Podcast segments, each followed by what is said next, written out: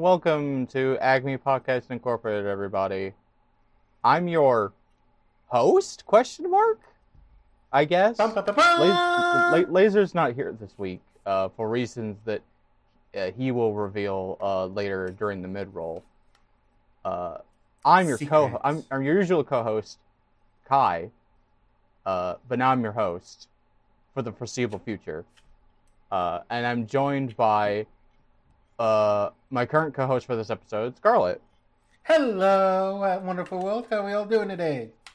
Yeah, hasn't been that long since the last time you were on, huh? Uh, about a month, I think. Yeah, about a month because you were on. You came on for Shrek, and then She-Ra, Um, which was in the middle of June. yeah, which was So, yeah, the about episode. Yeah, the episode before last. Yeah. Adrian was on the last one. So, Scarlett I was don't here listen to my own episodes. I don't like to toot my own horn. I mean, I unfortunately uh, am cursed to have to listen back to my own voice. You know, that's how it be. It's a lovely voice. Thank you. But anyway, welcome to the show. Uh, for again for the foreseeable future, uh, Laser will reveal again some stuff during the mid roll. But all I will say is that for now, in the short term, I will be the main host of the podcast with a rotating door of guests for the for the foreseeable uh, short term. Uh, so the sh- show's format may change. Uh, things may be different for obvious reasons. For example, because of the nature of the rotating door of guests, we may only do one thing a week. Uh, like one, sh- if we do a show, it might just be the one show. Uh, and you know that sort of thing. Uh, also, upkeep will probably no longer be a thing because the upkeep was mainly for Laser and I to talk about the things we were both watching. So, I mean, not to, but to, to be fair, we hadn't done the upkeep for a while anyway because everything we were watching was on hiatus or over. Yeah. Just And- that time of year. It's that time of year. Unfortunately, I, I have to wait till the fall for everything I'm watching to come back. Spy Family, Paddy Piccome, fucking uh, Owl House. Owl House, JoJo Part 6 is finally coming back. So, you know, it only took us a fucking, like, almost a year to get back to JoJo. But who's counting? Damn you, Netflix Joe. Curse you, Netflix. But Scarlett's here. Hello. I'm sure I'll be back again soon. Yeah, you will be. Um, Scarlett, just like how you've noticed, many of my friends, um, not just Laser, many of my friends have a lot of opinions about animated things. Yeah, better- everything's good. Yeah, animated things good. For better or for worse, we have a lot of opinions about animated things.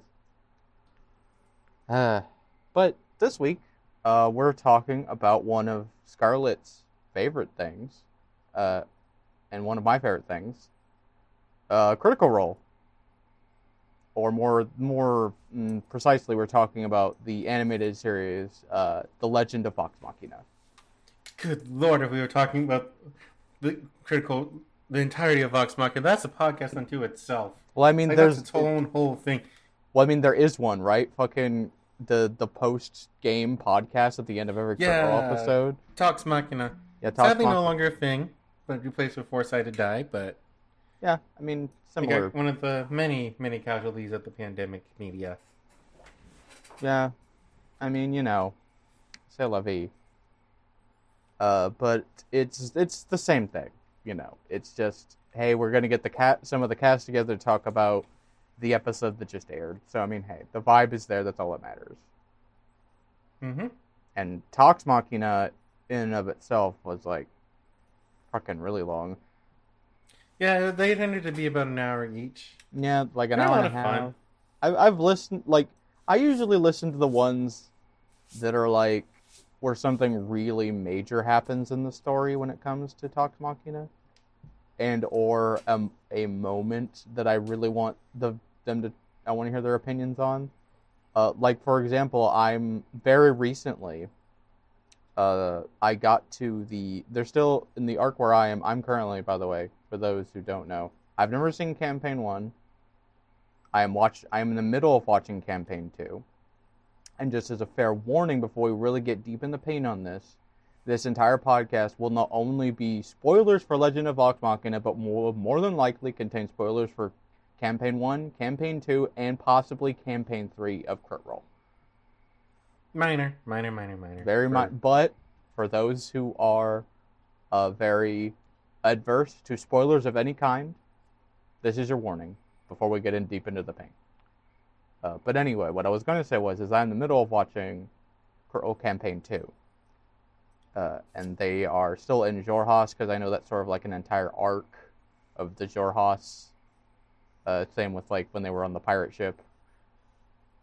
Uh, and they, I just got to that, not just got to, but one of the last episodes I watched was that scene where um, Caleb turned the the fucking the demon into a giant snapping turtle. Oh, that disaster. I and uh, Fjord was still like had fear of the of the thing, even though it was polymorph. So he was like pushed up against a wall by a giant snapping turtle, and him That not. was Uh, that was a disaster. That that just ended up being a disaster and a half. it was hilarious. Oh, hilarious! Absolutely. Like especially like the scene where like Nott does it pulls a Scooby Doo and leaps into Fjord's lap, and they're both just like looking at this turtle and going ah. Fucking good lord almighty. Um but that being said, um like I said, uh no upkeep and again there will be no upkeep for the foreseeable future. However, weeks are still a thing. Scarlett, you're the guest. What have you been up to Mhm. since the last time we saw you? Um, let's see. What have I been up to? Mostly Arknights recently. Now that they have added in a roguelike mode into their game, which is highly addicting. Doesn't cost any of the like the limited operating um currency that you know free to play games always have to keep you invested. Hmm. Uh, I'm horrible at it. I've only gone past like the first boss once without even managing to kill it.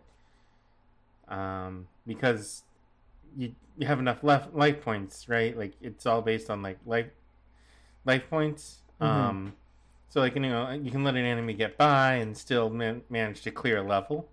Right. And uh, I'm really bad at it. And it's not really something that you can really just go out and get a guide to because it's all randomized. Yeah, that's the the thing with roguelikes or rogue rogue light. It's video game tags are stupid, but anyway, Video game, game tags are stupid. they're just for the ease of conversation. Um, like, what is a Souls like, really? What is a like? It's like our how our Metroidvania is like. Yeah. It's silly, but anyway, sorry. Um, uh, yeah, not much. Uh, I haven't been up to much. Yourself? Uh, fuck. Well, so I finished the Golden Age arc of Berserk. Uh, oh, oh One of these days I will get around to reading Berserk. Berserk is really, really good, but also like I, I for after I got done with the Golden Age, I was like, I need to like, I need to sit down and just I need a moment. like I I need a week to to just process everything that just happened because the golden the end of the golden age is the um if you know anything about berserk you know about the eclipse. Like the end of the golden age is the eclipse. And so much shit fucking happens in the eclipse. Jesus christ. And I want to say this about Berserk. um, that there are some things that my my pre I had a preconception about Berserk for a long time, and some of my preconceptions were true, like or correct rather. Berserk is violent. Berserk is bloody. Berserk is gory, and Berserk is fucked up. Uh, there are lots of really, really fucked up things that happen in Berserk. It, it is not for the faint of heart. One thing that I was uh, uh, wrong about in my preconceptions of Berserk was that Berserk had no substance beyond it being a dark fantasy and being brutal and gory and dark. It's not, not- just. It's not just um, grimdark for grimdark's sake. There's actually a point to it. There is actually a point to Berserk being fucked up. Now, don't Yeah. get it twisted. I am it's so fucked up. I am I'm also don't get it twisted. People who may have only listened to this podcast and just not know me personally may be under the impression that I don't like things that are violent and gory. That is not true. not true at all. I love Doom. I fucking love horror movies. Gory, bloody horror movies. But it's sort of like how do I want to word this? The things that make you feel bad for the sake of making you feel bad. Exactly. Like I, I, I when I'm going into something like Doom or I'm going something into a horror movie, I'm going there for something very specific. I'm going there because I'm here for the the gore and the spectacle of it all. Like there's nothing inherently wrong with a piece of media that is gory and has no substance. Like I love it. I do love some of that stuff. However, Berserk isn't just blood and gore. There's also just like rape and lots of other terrible things that happen in Berserk that I'm just like, you got to get me. You got to give me more than just big man swing sword good and cut guys in half to keep me reading something like that. And and Berserk delivers. Uh, Berserk on its sur- on its face appears to be a gritty, brutal, dark fantasy uh, with lots of violence, death, gore, and nothing beyond that. But when you the more you read Berserk, the more you realize how much it is really about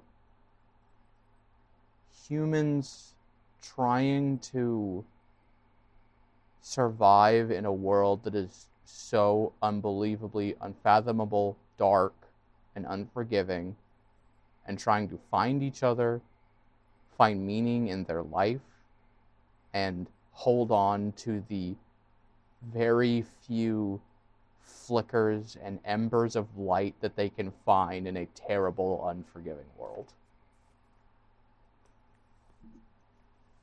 uh, Berserk is not. Um, how do I want to say this? Berserk is not for the faint of heart in that sense either.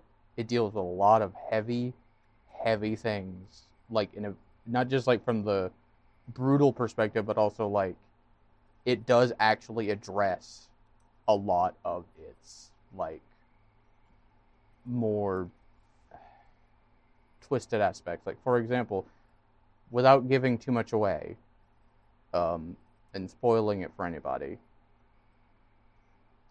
And by the way, warning for anybody who uh, before I get into this. Guts, uh, early on, we see Guts' backstory, and one of the first things we see in Guts' backstory is that as a young man, he is raped, and that sticks with him for his entire life. And it's really subtle, and you unless you really think about it. After that happened, like Guts is assaulted, and then tries to reach for his sword but can't.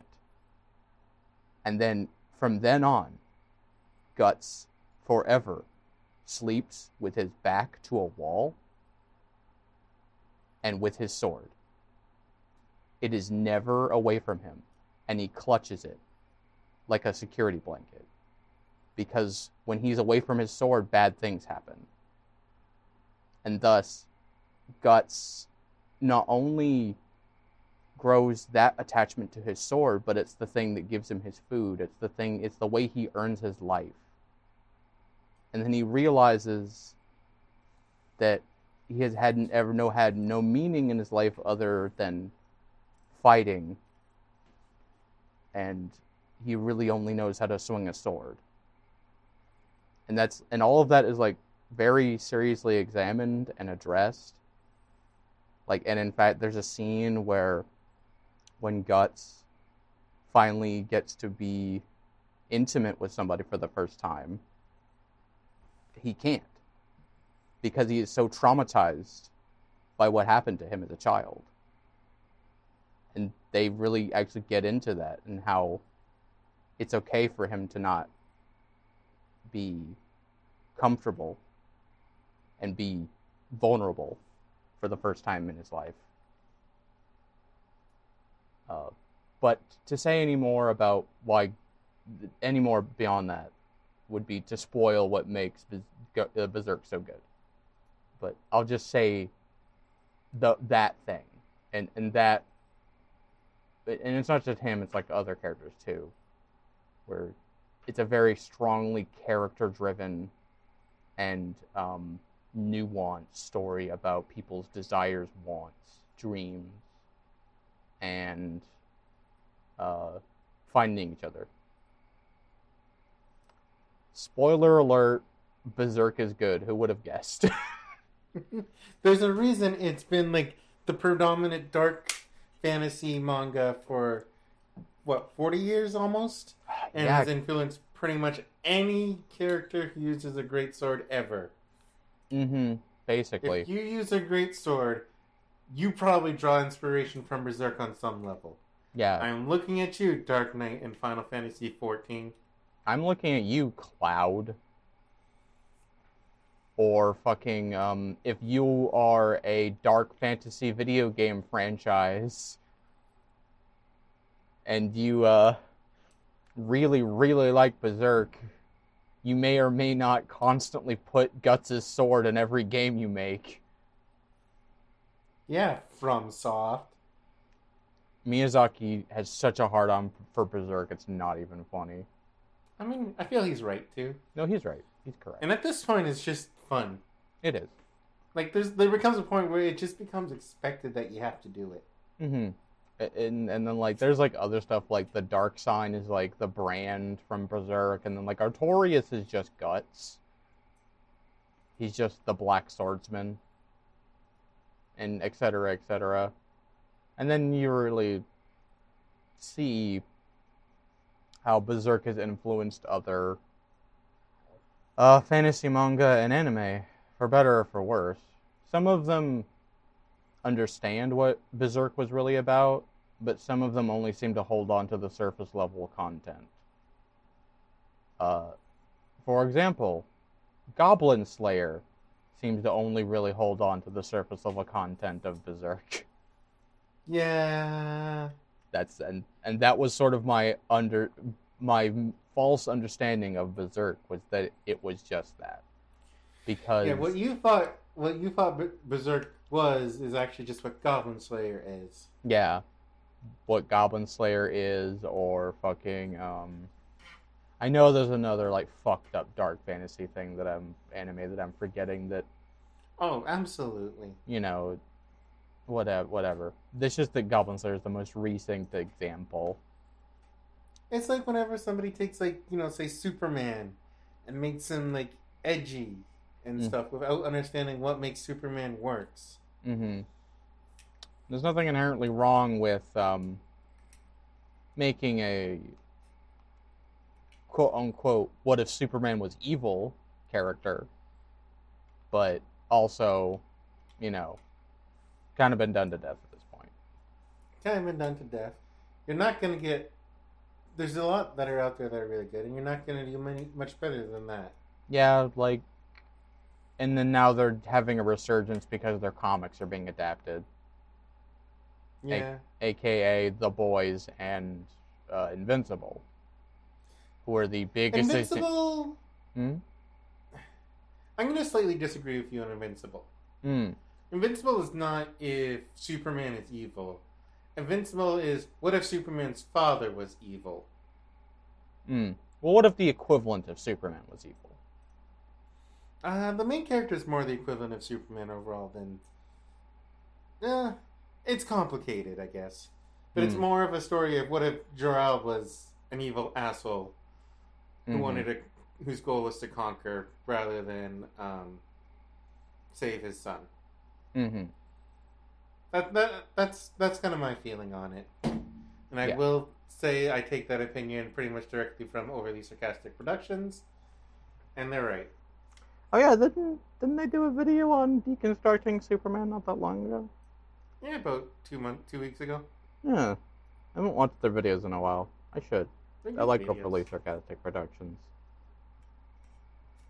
Um, Go watch Overly Sarcastic Productions.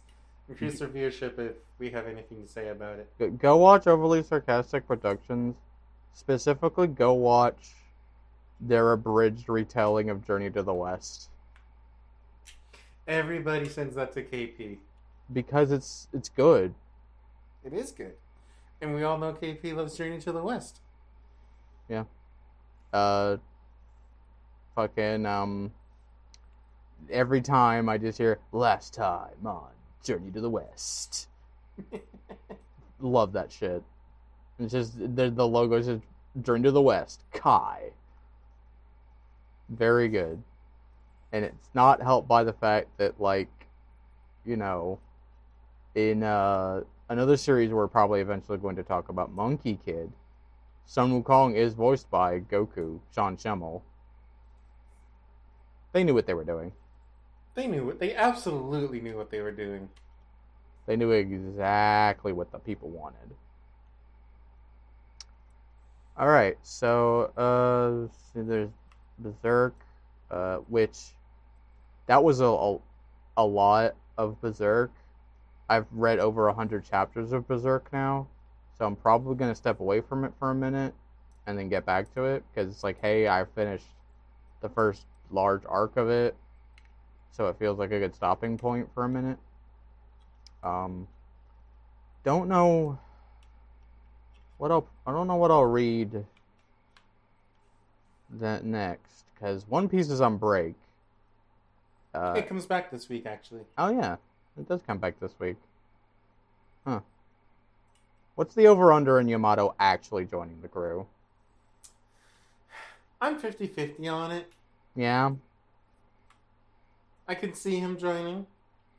Mhm. Um, I can also see him going off to do his own thing. Right. Um, but yeah, if, if we're, as Otis says, entering into this last arc, well, here we fucking go. it's not the last arc. Yeah, it is. It's the last Here's a saga. statement recently. It's the last saga. Well, I don't know if saga is what they use or if that's just a fan term. It's a trans. It's because Saga is like how the Punk Hazard to now is the Yonko Saga. yeah, So it's like yeah, um, the Alabasta But- Saga. The, The next, official Shonen Jump tweeted out like a translation of his thing where he used the word art. yeah, but like, art. but So, like, does he does he mean arc in the same way that we mean it? that's what that's what I'm saying. Yeah, is it is it probably it's like he probably means the last like few arc arcs in the sense that we know them. Like I think we got about three years left, which puts us at roughly probably about 140 chapters, 130 to 140, Yeah, I don't know. There's so much which that fits to. in with about like what um, Marineford and the Enies like watered down Water Seven. Water Seven The arcs, lobby would have the been. arcs are getting longer though. I don't think we're gonna get as long as the the Yonko arc uh, saga. Uh, um, It's just that so much needs to fucking happen. Before we turn this into the One Piece Power Hour, Yes. um, which, yeah, we can't do that. No one we have stop. something else to talk about today. No I'll one. this. I think we have No one's two pieces. But we we have about two pieces left in, like two major arcs that we're gonna go through. Yes. We're gonna go through Rock Island and uh, fight with Blackbeard, and then we're gonna go through the final arc, which is gonna result in a confrontation with the world government on some level. I, I, yeah, my theory is that what it is is going to be a dual narrative.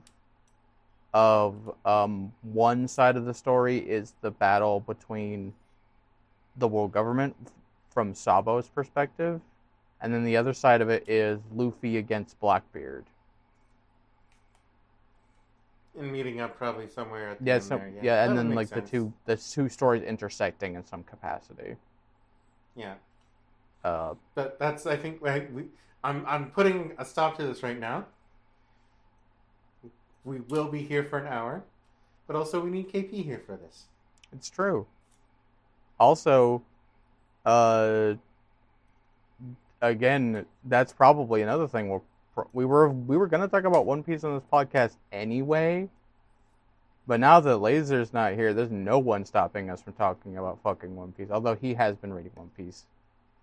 He's he's like in Wano right now, so you know. You can't watch One Piece anymore. You have to read it. It's just, it's Mm. too much. Mm-hmm. They really need to like. I don't know. I think I think Toei could just do like a nice like Dragon Ball Kai or like you know have start from the beginning. Either like you know do a bunch of movies again to you know help get people up to speed, or just like make like a bunch of like twelve to twenty six episode seasons and then just keep going that way, and then they can keep milking One Piece. Yeah, and give the new ones some higher, better quality animation. Yeah, yeah. While we're working their uh, production teams. Like uh, episode of Luffy and whatnot. Yeah. One one can hope, but um, Anyways, moving on. I'm I, I'm pu- I've got the the Shepherd staff and I'm pulling One Piece off the stage. no, no. The the one the one thing I was gonna say was um before we get off of One Piece is um it would be poetic if our two final coinciding battles were Sabo versus uh, Akainu and Luffy versus Blackbeard. Yeah, Like I, I think the final battle might be Luffy versus Shanks. My theory is that Shanks is going to get killed by by Blackbeard. Possible. That's a possibility. Also, I'm going to be upset if we don't go to Elbaf before the show before the fucking series is over. Oh, true. We do have Elbaf to hit still. Yeah, I mean, it doesn't have to be hmm. a long arc, but I'd be disappointed if we don't go there. Maybe we'll see it in two piece. Yeah, maybe two piece. All right. So, um, what I was gonna say was is that uh, uh, don't know what I'm gonna read now, uh, or watch now. In the meantime, uh, me and Adrian finally finished Ducktales, so Woo.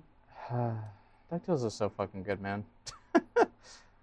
uh, yeah. me and Laser, like the, the show was sort of airing when me and Laser started this podcast, so we sort of said our piece about Ducktales as, you know, it is gone. But rewatching it, um, I want to say one thing that uh, I didn't really realize about Ducktales, uh, and sort of like I've had more time to form an opinion.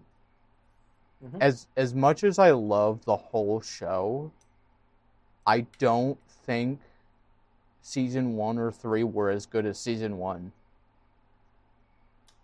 Do you mean? Okay, hold on. Try that again for me, please. One more time. I said, as much as I loved the whole show, I Mhm. don't think season two or three were as good as season one. Okay, the first time you said I don't think seasons one and one and three were as Oh. good as season one. No, no, no. Good seasons two, two and three were not as good as season one. Okay. Yeah. No, the first time you just said one and three were not as good as one. Yes. which uh very confusing. Mm-hmm. Uh, having watched seasons one and two, and, and the, maybe about a quarter season three, I think I can agree with that. Yeah, the overarching like two co- plots of finding out what happening happened to Della, but also the Lena Magica thing, uh, weaved way better into the more episodic aspects of the show. Whereas in seasons two and three, felt like there was less of the weaving of the overarching into the uh, quote unquote one off plots, or if they were interlinked, they weren't as well done. Yeah. Um, I mean, to be fair though, like Ducktales at its worst is still like a seven. Oh yeah, I'm it's still enjoyable. Just sad that it's not like as good. Yeah, But I mean, that sometimes happens with later seasons when like the first season you have a lot of time to plan out, yeah, and then you kind of not maybe rushing, but like you have a lot less time to get out all the finer details. yeah. The the other thing, Laser, we I mean, Laser talked about this as well. That we noticed was clearly there was going to be four seasons because they were following a trajectory of season one was Dewey's arc, season two was Louie's arc, and season three was supposed to be Huey, and then the final season would have been Webby. But Yeah. due to the stuff with the show getting canceled, we had to wrap in the Huey arc and the Webby arc into one season. And it Which is un- it is unfortunate.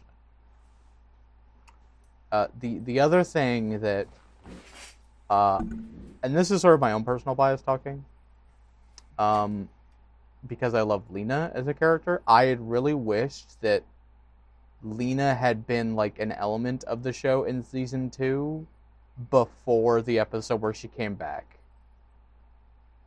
Because she just kind of like shows up again, but I'm like, no, no, no. I want her hanging around making snarky comments instead of Webby's shadow.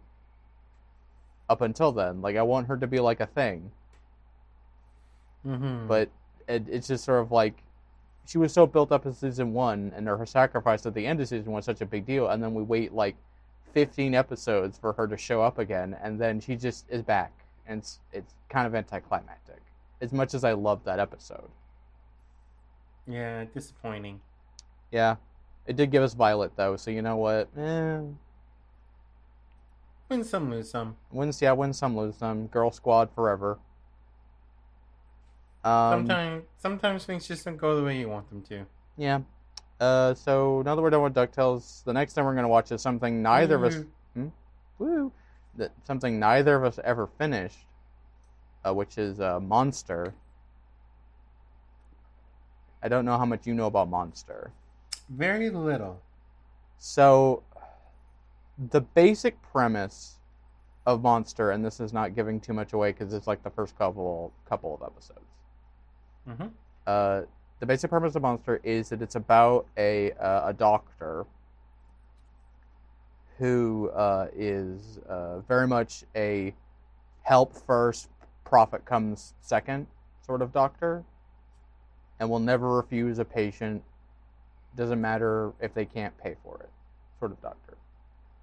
Um, and then one day, a young boy is brought into the hospital with a bullet wound in his head. And the doctor does his best to make sure the boy is saved. Uh, also, uh, the other person brought in alongside him is his younger sister, who is not as injured, but injured enough that she's in a, a coma. Um, Hmm. And then after uh, the doctor heals the boy from his bullet wound, it's like a miraculous surgery. Uh, you find out that the one who shot him was his sister because the young boy is a murderous psychopath and killed jeez. killed their parents.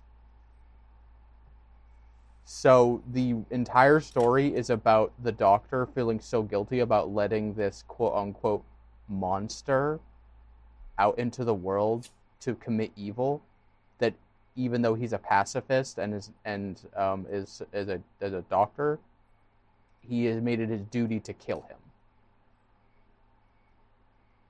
And the entire show is about um, character studies about the doctor and all the characters he meets and, and trying to find the the titular boy, the monster, as well as the uh, the sister being a side character, like a, a secondary character. Uh, and it was really good, from what I remember. It is also another one of those shows slash manga that is not for the faint of heart because a lot of fucked up shit happens in it. Because it is a seinen. Um, yeah. but yeah, looking forward to watching Monster and like finishing it because it aired uh, uh, back in the day. Me and Adrian actually got into this conversation not that long ago, but back in the day when like anime blocks were a thing and everybody was had like their own, uh, excuse me, their own anime block. Uh, Sci-Fi Channel had their own anime block, and that was where I first saw the dub of Monster. Uh, they also had Gurren Lagann on there, which is how I first watched Gurren Lagann. Ah, Gurren Lagann. Yeah, I love Gurren Lagann. I hate Gurren Lagann. Both are my true feelings. I hate specific aspects about Gurren Lagann, especially as I've gotten older. yeah, the second half is a lot better because most of the elements that I hated about Gurren Lagann were in the first half. A lot of its payoff is in there. Like, yeah, it pays off really well. Honestly, most of my issues has to do with the sexualization of uh, um, Yoko, Yoko. and that She's like 14. that stops being a problem in the second half because she's a fully grown adult in the second half. She's 16. No, it takes place. Oh, wait, seven years, 21. Yeah, no, yeah, she's like a fully grown adult, and Still, at the they end. treat her like she's some old woman in there, and that's. hmm. That's anime, man. What do you? What do you? That's an, that's just that's that's just that's studio. That's anime, but it's specifically that studio. Gainax is bad. Gainax is bad. Gainax is great. Gurren Lagann, for the most part, is really good. There's nothing else out there like it. Well, except for the animes that it was inspired by, Mm, uh, like Gunbuster and Gao Gaigar. Even then, even with those, they don't. I think re- quite reach the level of hype that Gurren Lagann reaches. I don't know, man. I've seen Gunbuster. I, I, I've, I've seen seen- Gao. I've, I've seen uh, the Gao one, long time ago. But even then, I don't. They're not. It's not that they're not bad. They're really good. It's just, I don't know. Very few things compare to "I love my my wife is the greatest in the universe" swing. I mean, yeah, that's fair. Or my drill is the drill that will uh, pierce the heavens. Yeah, yeah. I mean, I don't know, man. Fucking um, the the end of Genetic Gao Gaigar, where the they um, there's the weapon, the Goldion hammer, which is Mhm. like the ultimate super kill move at the end of the series. But then the sequel, the twelve episode sequel series, Genetic Gao Gaigar, uh, it's the final Goldion hammer is they turn an entire space station into a hammer. But they're not throwing galaxies as throwing stars. Oh, well, boo hoo. Look, I'm not saying it's bad. I'm just saying Gurren Lagann has that certain thing like it just goes the hype out there. All I'm saying is that just because Goku blew up a mountain doesn't mean it's not cool when somebody else, like, punches a building. Oh no, you're right. I'm not disagreeing with you with that. I don't know. Gurren Lagann just has an energy to it. Like it just gets your blood pumping with when they're doing this shit. I mean, so does Gaigar, but that's me. Yeah. Gaigar I- and Gunbuster. Well, the Gunbuster uh-huh. has its own problems. Yeah, I have. I don't. know. I just maybe have like a certain nostalgia hype tied into Gurren Lagann. Like the other, like I'm not saying the others are, aren't bad, and don't get me hype. Gurren Lagann just has its own like unique hypeness to it. You know what Super Robot Anime has its own unique hypeness? Code Geass. No, I was gonna say G Gundam. Don't know. I, I prefer um, Gundam Seed. Yeah, you couldn't even say that with a straight face. You fucking, you fucking bitch. I had trouble remembering it. You can't even say. And it I was also face. I was also knowing I knew you were about to kill me for saying can't it. you can't even fucking say it. Oh god, no, but sir, but uh, seriously, no. G Gundam is like nothing is more hype than like this hand of mine is burning red and its loud roar tells me to grasp victory. oh, so fucking good, man. I can't wait to talk about G Gundam on this show. or like G Gundam also has some of the stupidest shit like um the Statue of Liberty cannon. Oh You know what? Fair. yeah. But anyway, um yeah, I haven't been up to much other than, than raiding Berserk and like my my usual stuff. Uh, so that being said, uh, we're gonna take a quick break, uh, and is probably gonna be here for the mid roll to uh, explain uh, some stuff. And when we get back, uh, Scarlet and I we're gonna talk about Legend of Vox Machina. We'll see you in a minute. Bye bye. Hey there, folks. Welcome to the mid roll. I'm Laser J, and I'm no longer your host. Uh, I'm fucking tired of having to fucking change the show's schedule and constantly not being on time with episodes because my job changes my schedule every three months because you know we have different production seasons and pe- different people need to be there during different time on different days during different times of the year. And i don't have the energy or the desire to record an episode after i get home from work because i'm tired. Uh and i am socially drained. So yeah i'm stepping down as host and that's largely part and due due in part to that we do this for free right now. Uh, I haven't talked about this with Kai and the others yet, but it is my sincere hope to have a Patreon set up by the end of the year uh, to at least cover the hosting fees and whatnot. And then hopefully, you know, maybe we can get some pay for people, you know. Uh, Joey is not presently employed and I am I make 10 bucks an hour before taxes or 10.25 before taxes so I'm not exactly rolling in the dough. Uh so for the foreseeable future I am remaining on as the editor. Uh I will not be on microphone anymore except I mean, you know me. I like to interject, so, you know, I may interject in ways that Joey and the others won't know until they listen back to the show because I'm a little stinker. Uh, but for the most part, you're not going to hear my voice anymore. Uh, I think that's for the best. I have been feeling kind of drained for a while now doing the podcast. Uh, I just don't enjoy it the way I used to, but I still like editing. I like editing. I I also just don't think I'm a great fit for the subject matter, which is annoying because this was my idea initially. I came to Joey with the desire to do this podcast, and uh, I did not bring as much to the table as I'd hoped I would. Um, so, uh, I'll catch you on the flippity dip. Enjoy the rest of the show. Now back to the show. Do you see how your patience paid off? And welcome back to Agme Podcast Incorporated. I'm once again your new host, Kaiju Emperor, and joined again by Scarlet. Speaking of things that pay off in the second half, Ah, I have been holding on to that one for 20 fucking minutes, okay?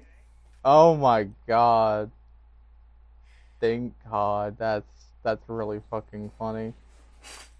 Um. So yes, Vox Machina. We're talking about the Legend of Vox Machina, which was uh. A, Where we a- play a Dungeons and Dragons! a American animated adult uh, fantasy show based on the uh, first campaign of Critical Role. It was the first ten episodes were originally crowdfunded uh, by Kickstarter in, of November 2019. No, Uh, no, no, no, no, not not November in um the spring. was funded in oh no the series was renewed Yes, Uh, that's when in- Amazon announced that the second that they would Right. do um, expanded to Right. twenty six episodes. Twenty four is twenty six. 24. Um, but the original Kickstarter was in um, March, uh, April. Yeah, March, Aprilish of that year. right I remember it- because I was sitting you know, eagerly awaiting refreshing the page in order to donate. Yeah. and it earned seven million something dollars Uh, Thirteen million. jesus fucking christ Uh, it was at the time the fifth highest um, Kickstarter project, and I think still is currently the highest entertainment project, and especially the highest uh, funded uh, an animation project. Uh, they had an initial goal of 75, uh, 750,000, um, with, with stretch goals leading up to 3 million. went way they hit that beyond within that, They hit that within a day. yeah and the the kickstarter uh funded the first uh 10 episodes technically and then the rest was funded by uh amazon or the last two originally it was going to be four they were pitching four episodes um, because at that time they had already been looking into like you know turning their campaign into a show but nobody had been like interested or picking it up um, and while it never outright said it i believe the kickstarter was 100% just like them trying to make like a backdoor pilot to get to show hey people are interested in this um, they sure did that they sure did that. Uh, they set so they set the amount.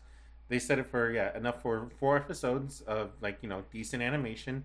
That would have just been a special detailing like the start of their adventures.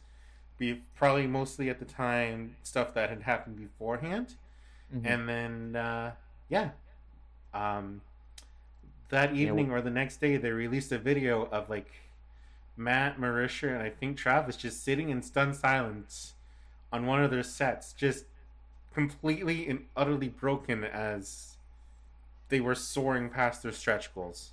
mm-hmm And it's at that point where you have to go, what do we do here? Because right they were running the campaign for 45 days, and I don't believe you can stop a can like a Kickstarter early. nope Um, and clearly, what they were getting was going to go way, uh, already at the time they knew was going to go past, um, past what they had like initially planned and budgeted for. So yeah, the stretch goals was to start adapting the Briar Ar- Briarwood arc into basically the, this first season, which what we, which is what we got. Yeah, and the uh, series was produced by Critical Productions and uh, a studio we talked about, Titmouse, many times, uh, in, Amazon Studios. And it was directed by uh, Chris Prynoski, who is very famous for directing Motor City uh, and Magus and several uh, Titmouse productions, al- also Megaloc- uh, Metalocalypse. And uh, the series was composed by Neal Acree and the first uh, season, which we'll be talking about, ran for 12 episodes. And again, it was renewed for a second season, which will probably also be 12 episodes. And I'm not. Here's the thing I'm not going to hold my breath, but I do not doubt that we might get a third one. I Uh, I think we'll get into this in a bit. I 100 I 100% feel that the best way to adapt like the rest of their story is into four 12 episode chunks. mm-hmm. I, I, how they're doing and what they're wanting to do to hit all the to hit a lot of the same character like moments and beats um from the first like from the first campaign that you're they're going to want to stretch it out into the next thing because so this this season is 12 episodes and they take roughly 10 to 14 episodes and condense it down into the six um no six hours six like six hours or so Right. the next arc is 44 episodes long. I mean, to be fair, you can cut a lot out, taking into account like shit bullshitting at the table that can just you know Oh yeah, you can cut a a lot lot of- out. Bullshitting at the table, but there's also at least there's a number of things that they they'd have to hit. hmm Like there's still a lot of character moments that if I think if they don't include, the fans are going to be disappointed. Right. Uh, the story's going to slightly suffer, and they're going to be disappointed that they don't really hit it. Um, Yeah. The the last thing on the production side of things was obviously all of the crit role cast would reprise their roles as their characters in the original from the original campaign.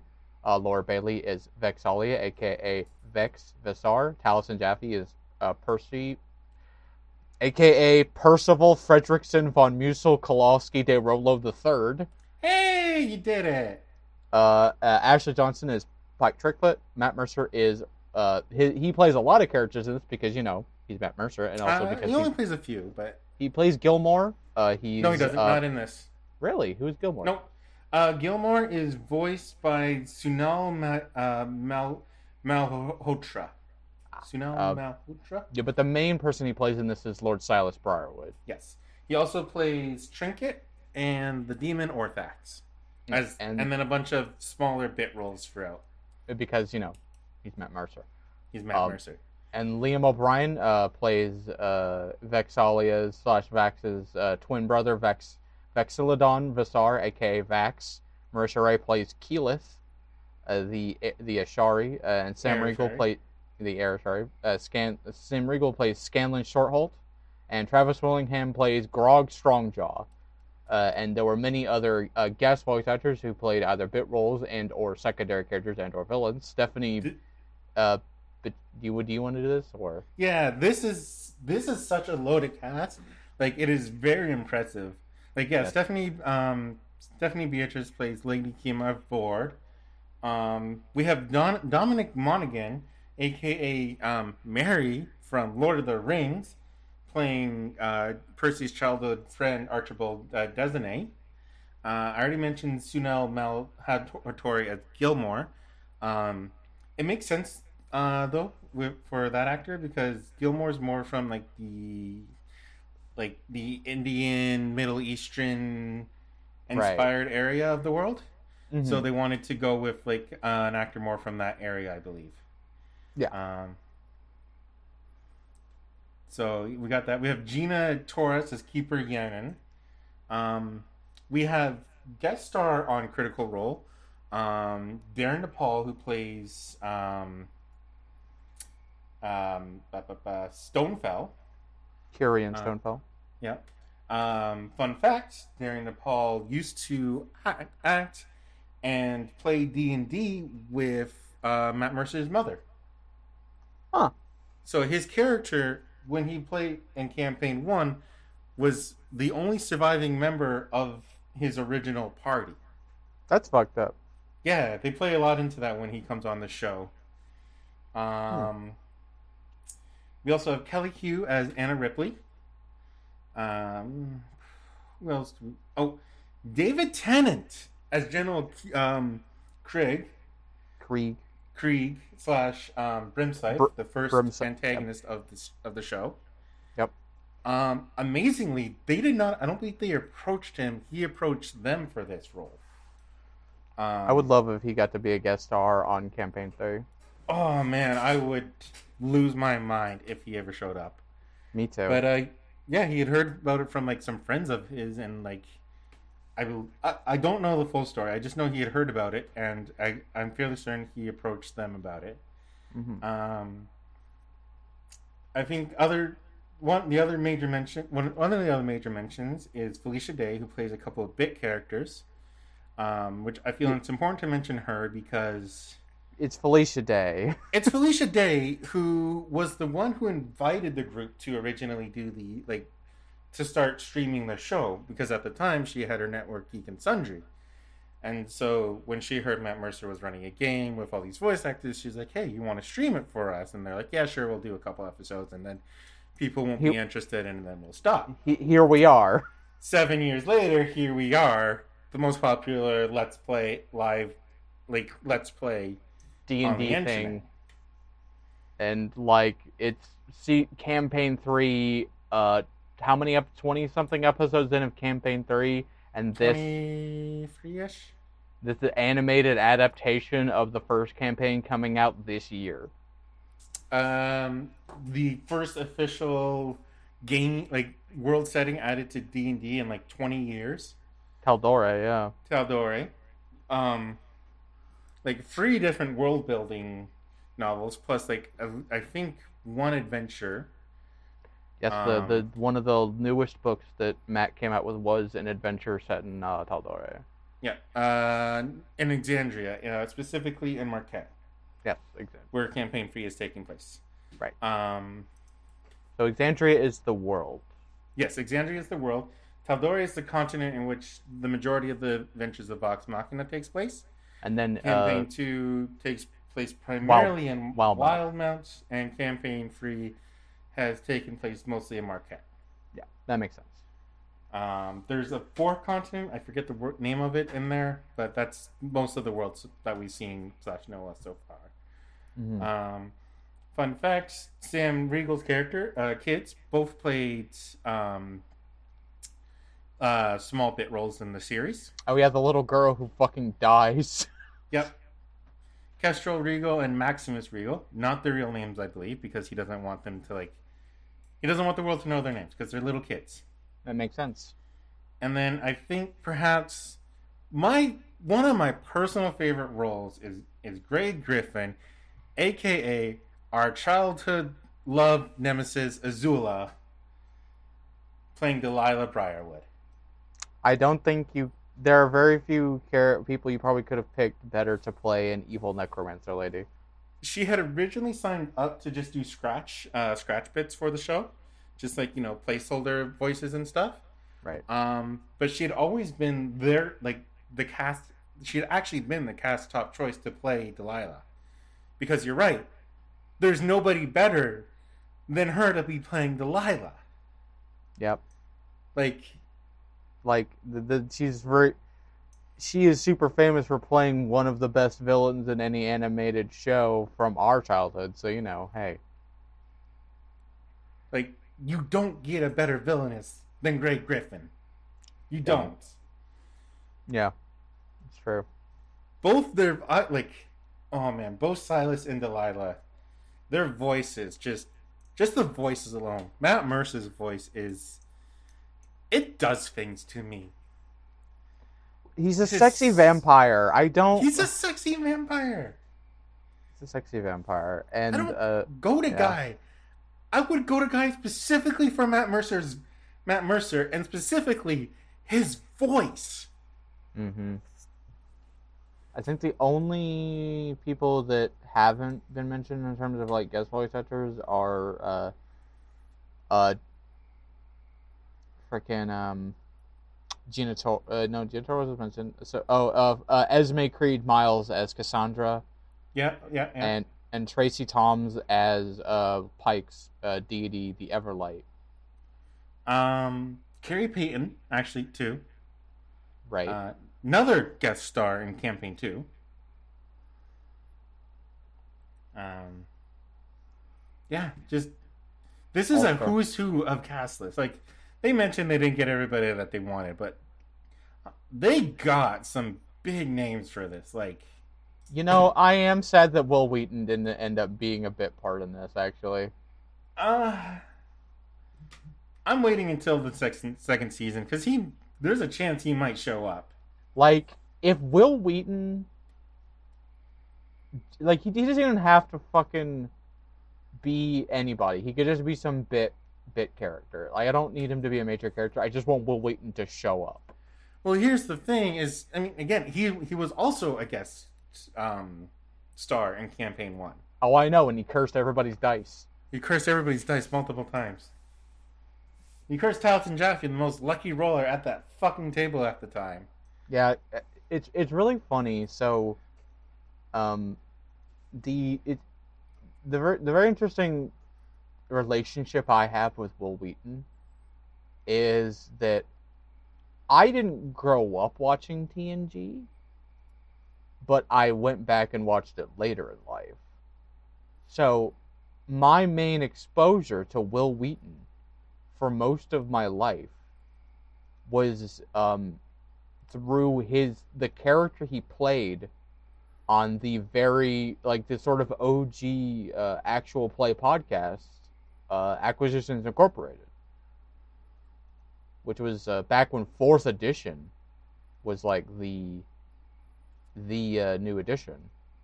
Uh, it was sort of like to uh, it was like him and like a couple guys from Penny Arcade, and it was run by Chris Perkins, and that was sort of my first real exposure to the concept of an actual play podcast and sort of like I knew of D and D and like was vaguely aware of it within the zeitgeist of pop culture, but it got me actually interested in playing it, and that was how I ended up playing fourth edition. Uh, yes, uh, for for you D and D heads out there, yes, I started with fourth edition. Fight me. I'll fight you, but not for that. Yeah, yeah, I know. Um, Look, I, I I've never played fourth edition, so I can't say the specifics. But I've heard some things about it that sound like good ideas on paper. there are some cool ideas in it. Specifically, I think minions from fourth edition Yep, minions. uh, the Um, really bloodied, good. the bloodied condition, where Yeah. like a boss will they will do a thing when they reach half health. Like it'll be like a phase change, and like that's pretty cool. which has kind of come back with a few of like the later uh, boss encounters. Uh, I know at least in Icewind Dale, Yeah, there's a there's a, an encounter that changes phases depending on health and stuff. yes.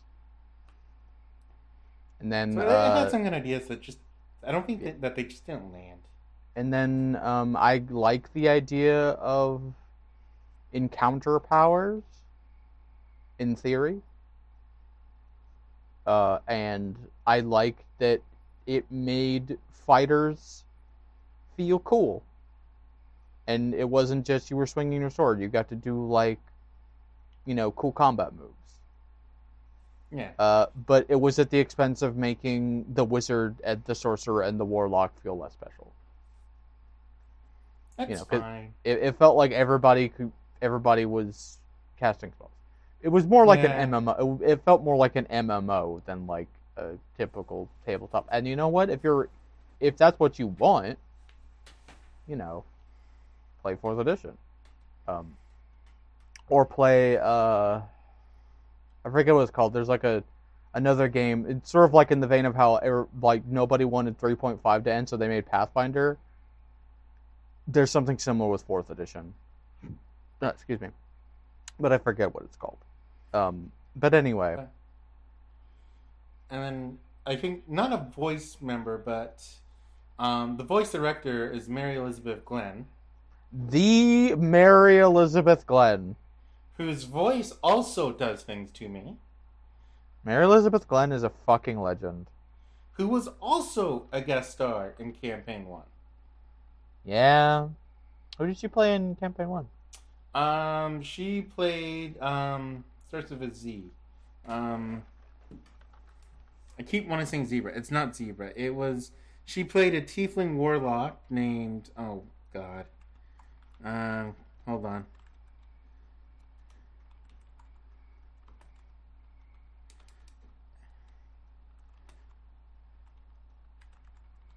It was something like um Zar- Zahra. There we go. Mm. Yeah, for those who don't know who Mary Elizabeth McGlynn is, uh, she is a voice actress. However, she's most famous for being one of the best voice acting directors, if anything, because you know she voiced at Did she was the voice actor director for the English dub of uh, a show you might have heard of called Cowboy Bebop. You know, no big deal. No big deal. No big fucking deal. She's also Julia in that show. Uh, and she's also an Outlaw Star, Fushigi Yugi, Rurouni Kenshin, Vandred, Digimon Tamers, Digimon Frontier, Naruto, Wolf's Rain, Dot Hack Sign, Ghost in the Shell standalone complex, and she played one of my uh, wife's uh, Mo- Major Motoko Kusanagi in that. And God, I love her voice. She also played Kurenai in Naruto. But um, yeah, she's uh, very prolific. If you don't know about her by now, you should. What are you doing here? What Anyway. are you doing here? So, um, So that covers our voice cast. our massive voice cast. Uh, Massive who's who's of voice cast. Just so this is like what your third time watching? it? yes, this was my third time watching it.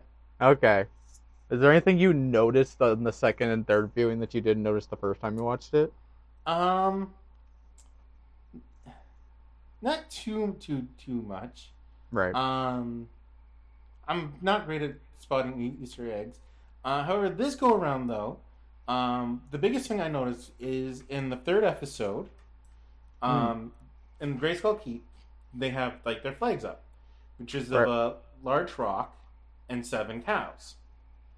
huh. Um, this is in reference to an episode that aired that they played during like the start of the Briarwood arc, um, shortly after like the uh, the events of, of what would have been the events of the third episode, where they encounter the Briarwoods for the first time, and Right. you know get in trouble for attacking digni- visiting dignitaries Mm-hmm. As Um, you do. community service was to find out why a bunch of cows were going missing.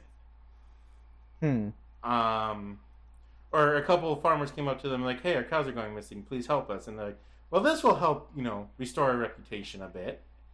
Right. Um, so they went and did that. The main reason they did this was because at the time, uh, one of the few times Taliesin Jaffe has ever missed an episode, uh, he was very sick that day Mm-hmm. or that week, so he couldn't attend. Like they couldn't attend, and well, they could not move the story forward without him. Like this was his backstory. They were at the start of his backstory. You could not move forward without Taliesin being there. Right. So they just went, okay, we're gonna go do help these peop these farmers. And over the course of the episode, they all either polymorphed or were illusioned themselves into cows to find out what was stealing and attacking the herds. All right then. And the episode is called Cows and Consequences.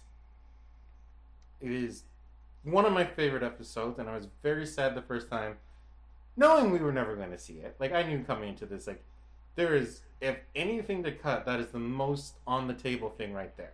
It it it is very strange that like I know we'd sort of have to have an establishing thing uh, for Vox Machina, which is the dragon, but it feels very weird that like that's only like two episodes of the whole show, where in the entire rest of this is just the Briarwood stuff.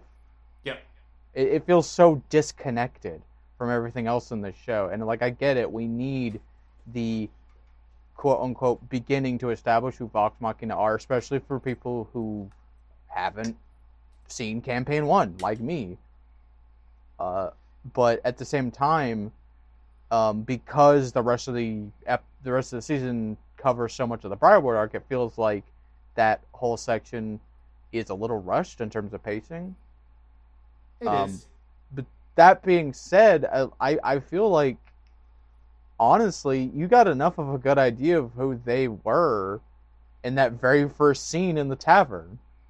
Yep. I that, that, I was, get- that was one of their original goals. Is like, how do we like? That was the big issue. Is how do we establish who, who everybody is, what their role is, and what they, what are they like within like five minutes of meeting them. Yeah.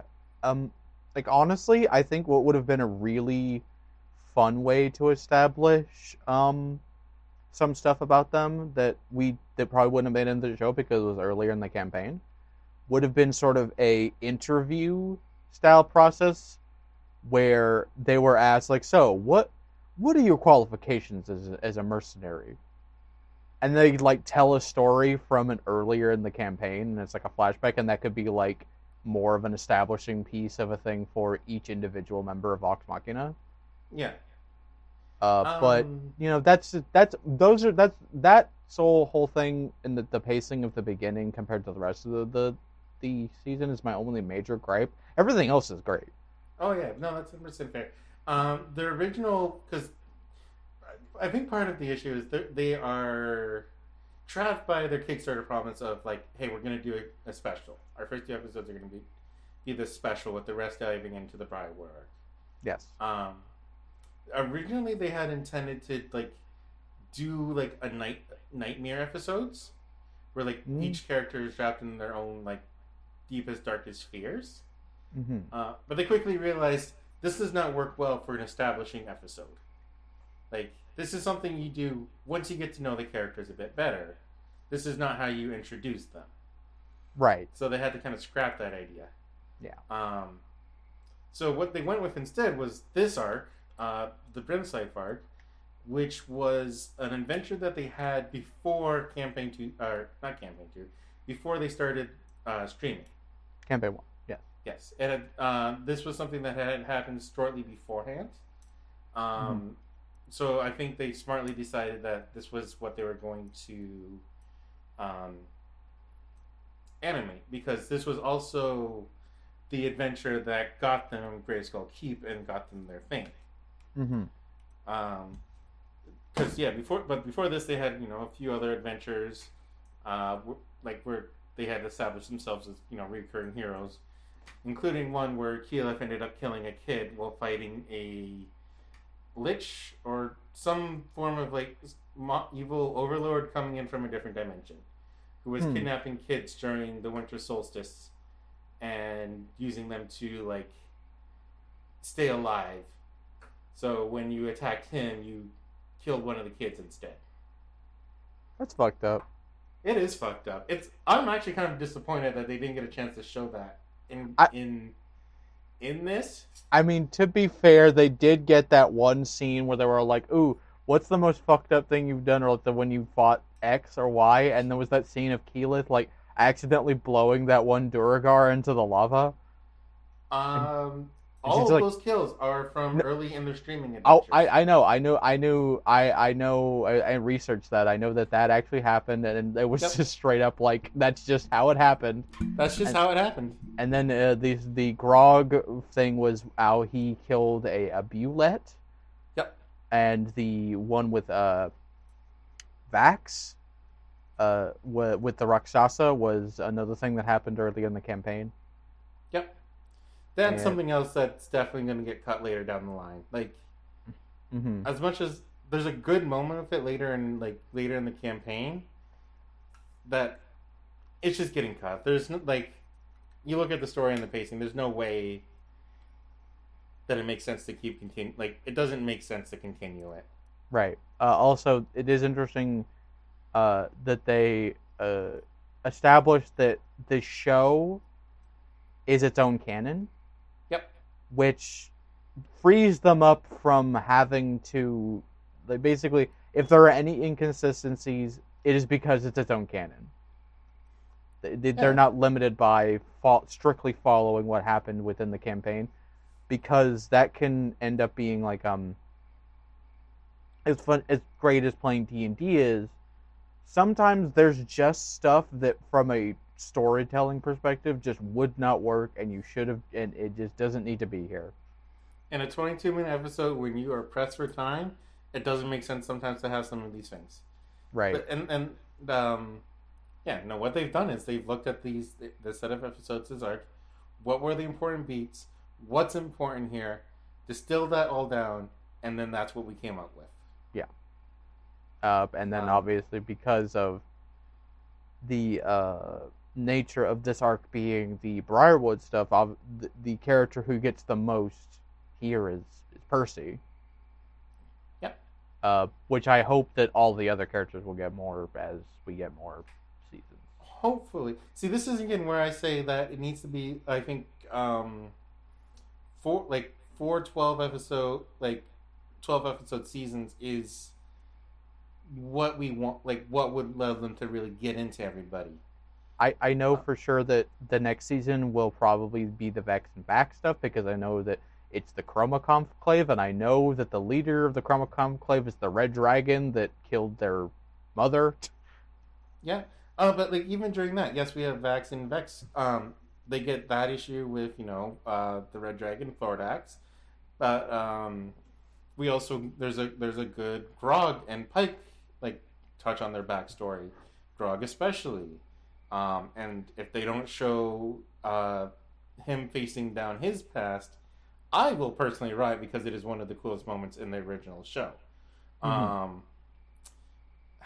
who else? Um, both Vax and Vex get other things going on here. Uh, this is uh, it's. I don't want to say too much, and I don't want to try and spoil too much. Um, but this is where Vax basically uh, gets in with another deity. Um, Mm. Vex gets her own thing. Um, again, in the middle of the arc, there's another there's another great Percy moment that has to be in here because, as you can already tell, there's a bludgeoning romance between Percy and, and Vex, and if this moment doesn't come into like focus in this in, in this next arc, then Right. What are we doing here? Yep. But that's next arc. That's the that's the next Um, arc, and again, that's forty odd episodes that they have to figure out how to distill down into possibly twelve. Yeah. This is why I think like twenty four to twenty six episodes for the like the next arc is reasonable because then you can kind of dedicate four to five arc to like almost every character and the moments they have to hit. Yeah. Um, the the other this is sort of a nitpick. Um, my only other small tiny gripe. Uh, most of the time, the show does a really good job of switching tones. Yeah. Sometimes I get like whiplash. Yeah, Cause like one scene we're like lingering on like a bunch of people like who were dressed up like Vox Machina and were hanged, and then the next scene, Scanlan is sneaking into a guy's house and the guy's taking a shit. uh, like yeah, like two episodes later, that's going on. Like, it's it's like such a weird. Like I get that Scanlan is sort of like the dedicated comedy relief character, other than Grog. But like, you know, at the same time, To be fair, those episodes, those, those moments are not juxtap like they're not right after each other. they they're not right after each other. But, But, I do it get where is you're like coming from. There are some moments where it's like really heavy, like because yeah, right before that that happens, they're having a big discussion about like what to do, what's going on. Um, Yeah, They had a heavy discussion. Uh, specifically, I believe that that one was revolving around Percy's gun, the list, which has five that's names. God.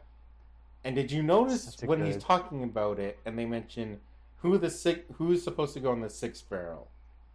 Wasn't it supposed to be Percy himself? Uh, pretty much. But, Like, did you see his shadow at that moment though? It was pointing a gun at a shadow. His was, the gun was yeah, the shadow. he had the yeah. gun was up to his head, and that is just, oh, that's such a good moment right there. Yeah. Uh, by the way, the list. Damn, that's a good name for a weapon. Uh, his other gun, which also gets introduced, is his sniper, which is Bad- bad news. Because bad news travels fast. Yep.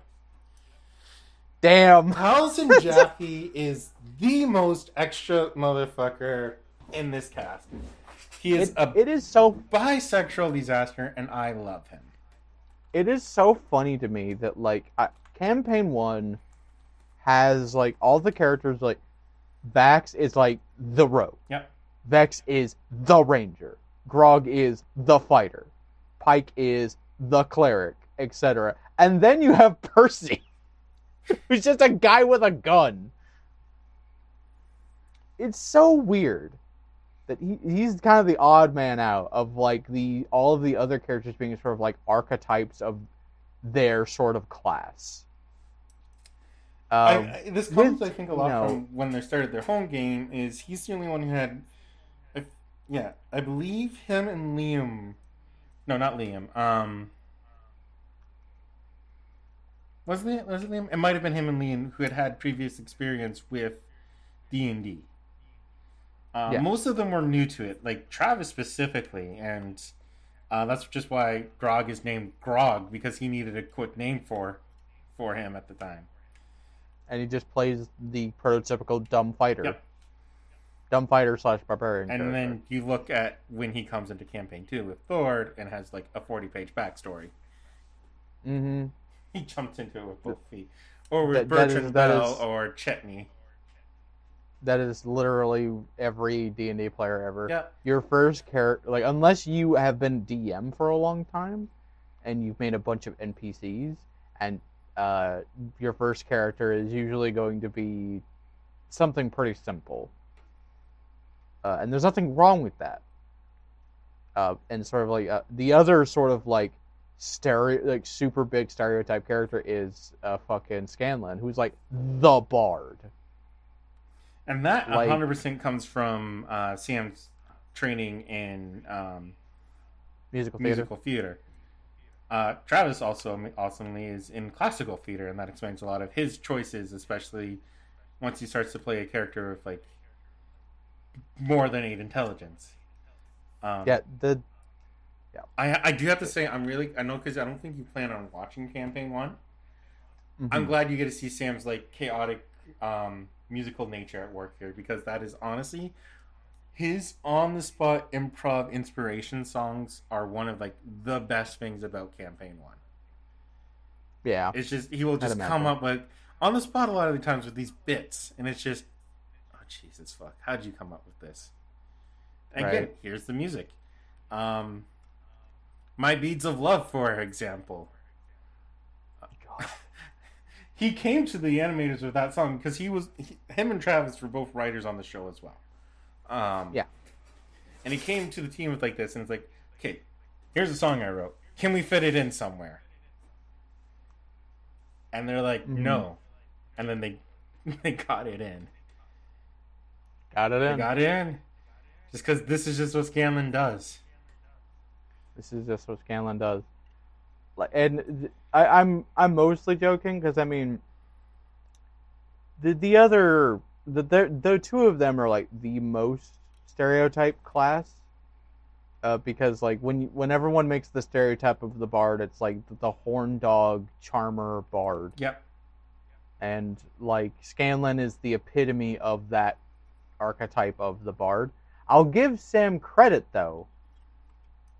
Uh, Scanlan is also bisexual as fuck. Oh yeah, this man, he is pansexual. More so in this than in campaign one. In campaign one, it was very much um, women only. I think it was more of a later decision to be like, yeah, no, he fuck, he just fucks. he just fucks. He just fucks. period. He Um, fucks. his introduction That- in that- episode one to fucking the tavern keeper's daughter, really good. Yeah, I mean you know it's classic. The Tavern I- Keeper, I by think- the way, uh, also a stretch goal from the Kickstarter, designed by the community um, before they started it, uh, like the show. Hmm. Yep. More you know, I The, guess. like the more you know.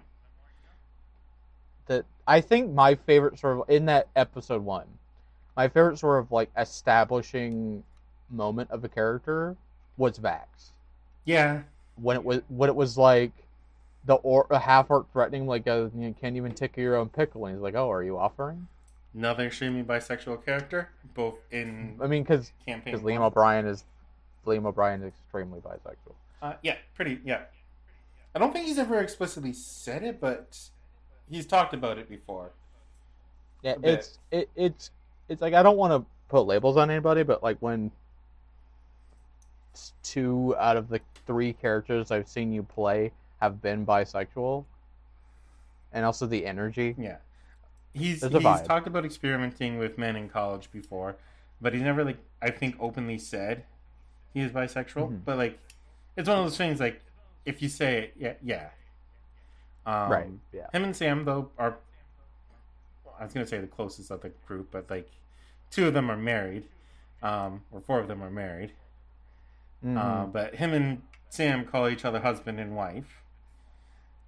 Adorable. Um, they're extremely close, and yeah, um, they have shared a picture of them kissing before. So like, not to not to speculate on anybody's sexuality because that's wrong. But if they came out as bi, I would not be shocked. Mm hmm Yeah. No questions asked on on this one. Same with like you know if Marisha Ray came out as bi, Yeah. She has the vibes. she's got the look. You look at Beau, like look at Beau. Beau is is so is such a fucking uh lesbian disaster sniper. Or if you just look at when she come, she comes on for live shows. She just like it's like her episode The just vibe. like, yeah, no, you're just giving gays what they want.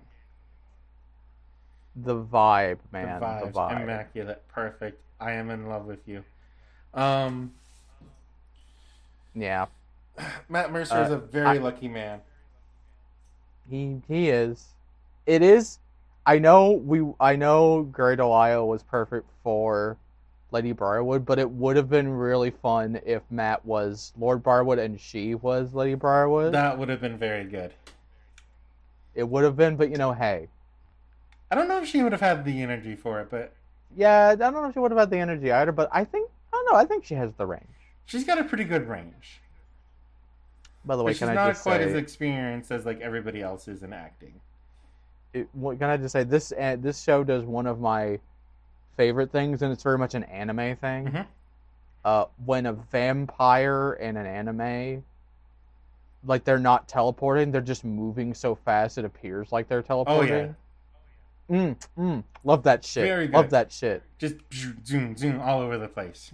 Just like bamfing around, but it's like no, he's not teleporting. He's just so fast that it looks like he's teleporting. God, the fight scenes in this show, like oh, this is the um one of the other things that they've talked about um is uh, you know Titmouse obviously great animation studio. yeah, excellent animation studio. Their Couldn't have picked a focus has largely been on kids animation. 'Cause, you know that's just where animation tends to sit. Yeah, So very early on, With the kind of start, exception- like there's a lot the more. exception It was a lot less gory. Um, It- and you really kind of I think see this in like episodes one and two because it's by episode three where they they really Mhm. start to realize this is an adult show. yeah. We can do what we want. We don't have to have somebody just kind of take a hit and stagger back. We can get bloody with it. People can get chopped in half. People can get chopped in half, and then they start really just getting into it. I mean, to be fair, Titmouse did work on Metalocalypse and Venture Brothers. Oh yeah, but I, I, So, think like, they've- it's just, they've just that moment of like you just have to get over that hump of an action and like an action show, just not being that. Like I mean, I- I would have been disappointed if the kills weren't brutal, considering how absolutely gruesome Matt describes every time someone does a critical hit Oh, on yeah. anything. oh, absolutely. Like yeah, once they got once they hit when once they had that realization of just how far they can start pushing it, hmm they went for it.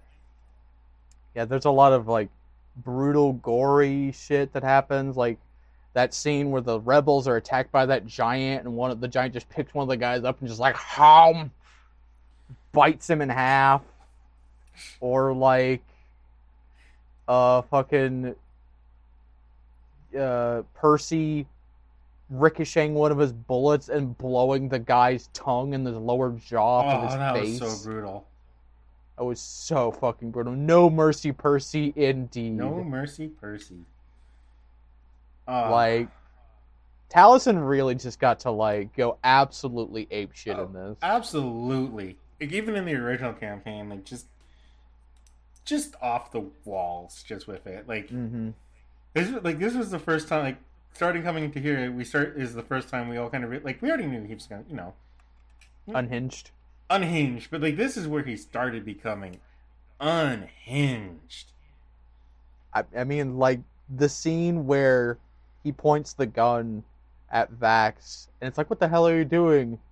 And he's just like, "I will." In there was that that one line. There's so much energy in it. Is like, "I will not be denied my vengeance." Uh, your soul is forfeit. your soul is forfeit forfeited. So good. Or the uh, no, what was the um? You're the luckiest person in Whitestone because you're at the bottom of my list. in the original show, he just had your like the best lines. Just he was the one line king in the original show. Oh yeah, Um, no. it is.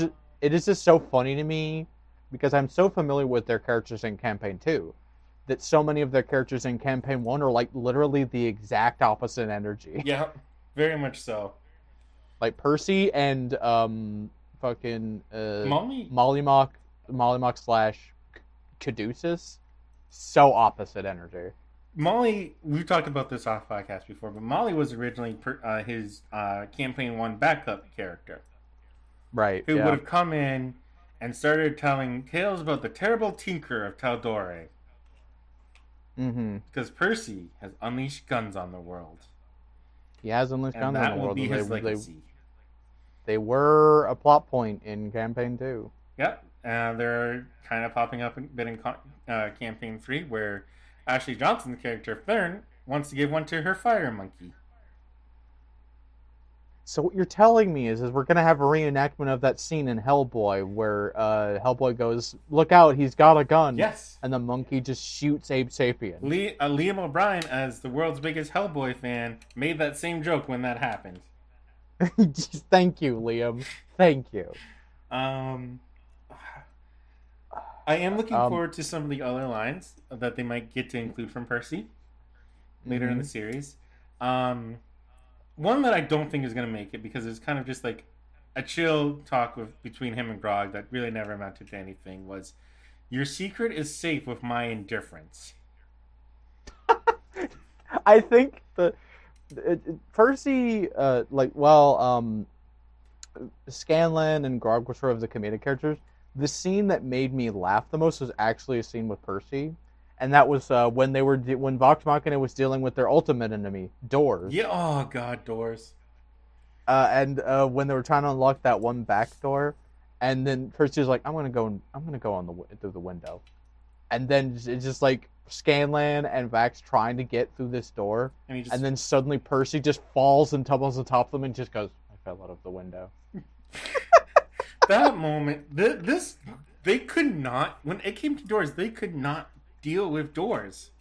Like there was a moment in this time, like it, when they were going to Whitestone, where they came across like a church or a giant's keep or something, and Mm-hmm. it took them three spells, and they lost like Cameron lost like seven hit points trying to open this door because he climbed in through like this window because he was small, and there's a heavy bar on the one side that he could not lift.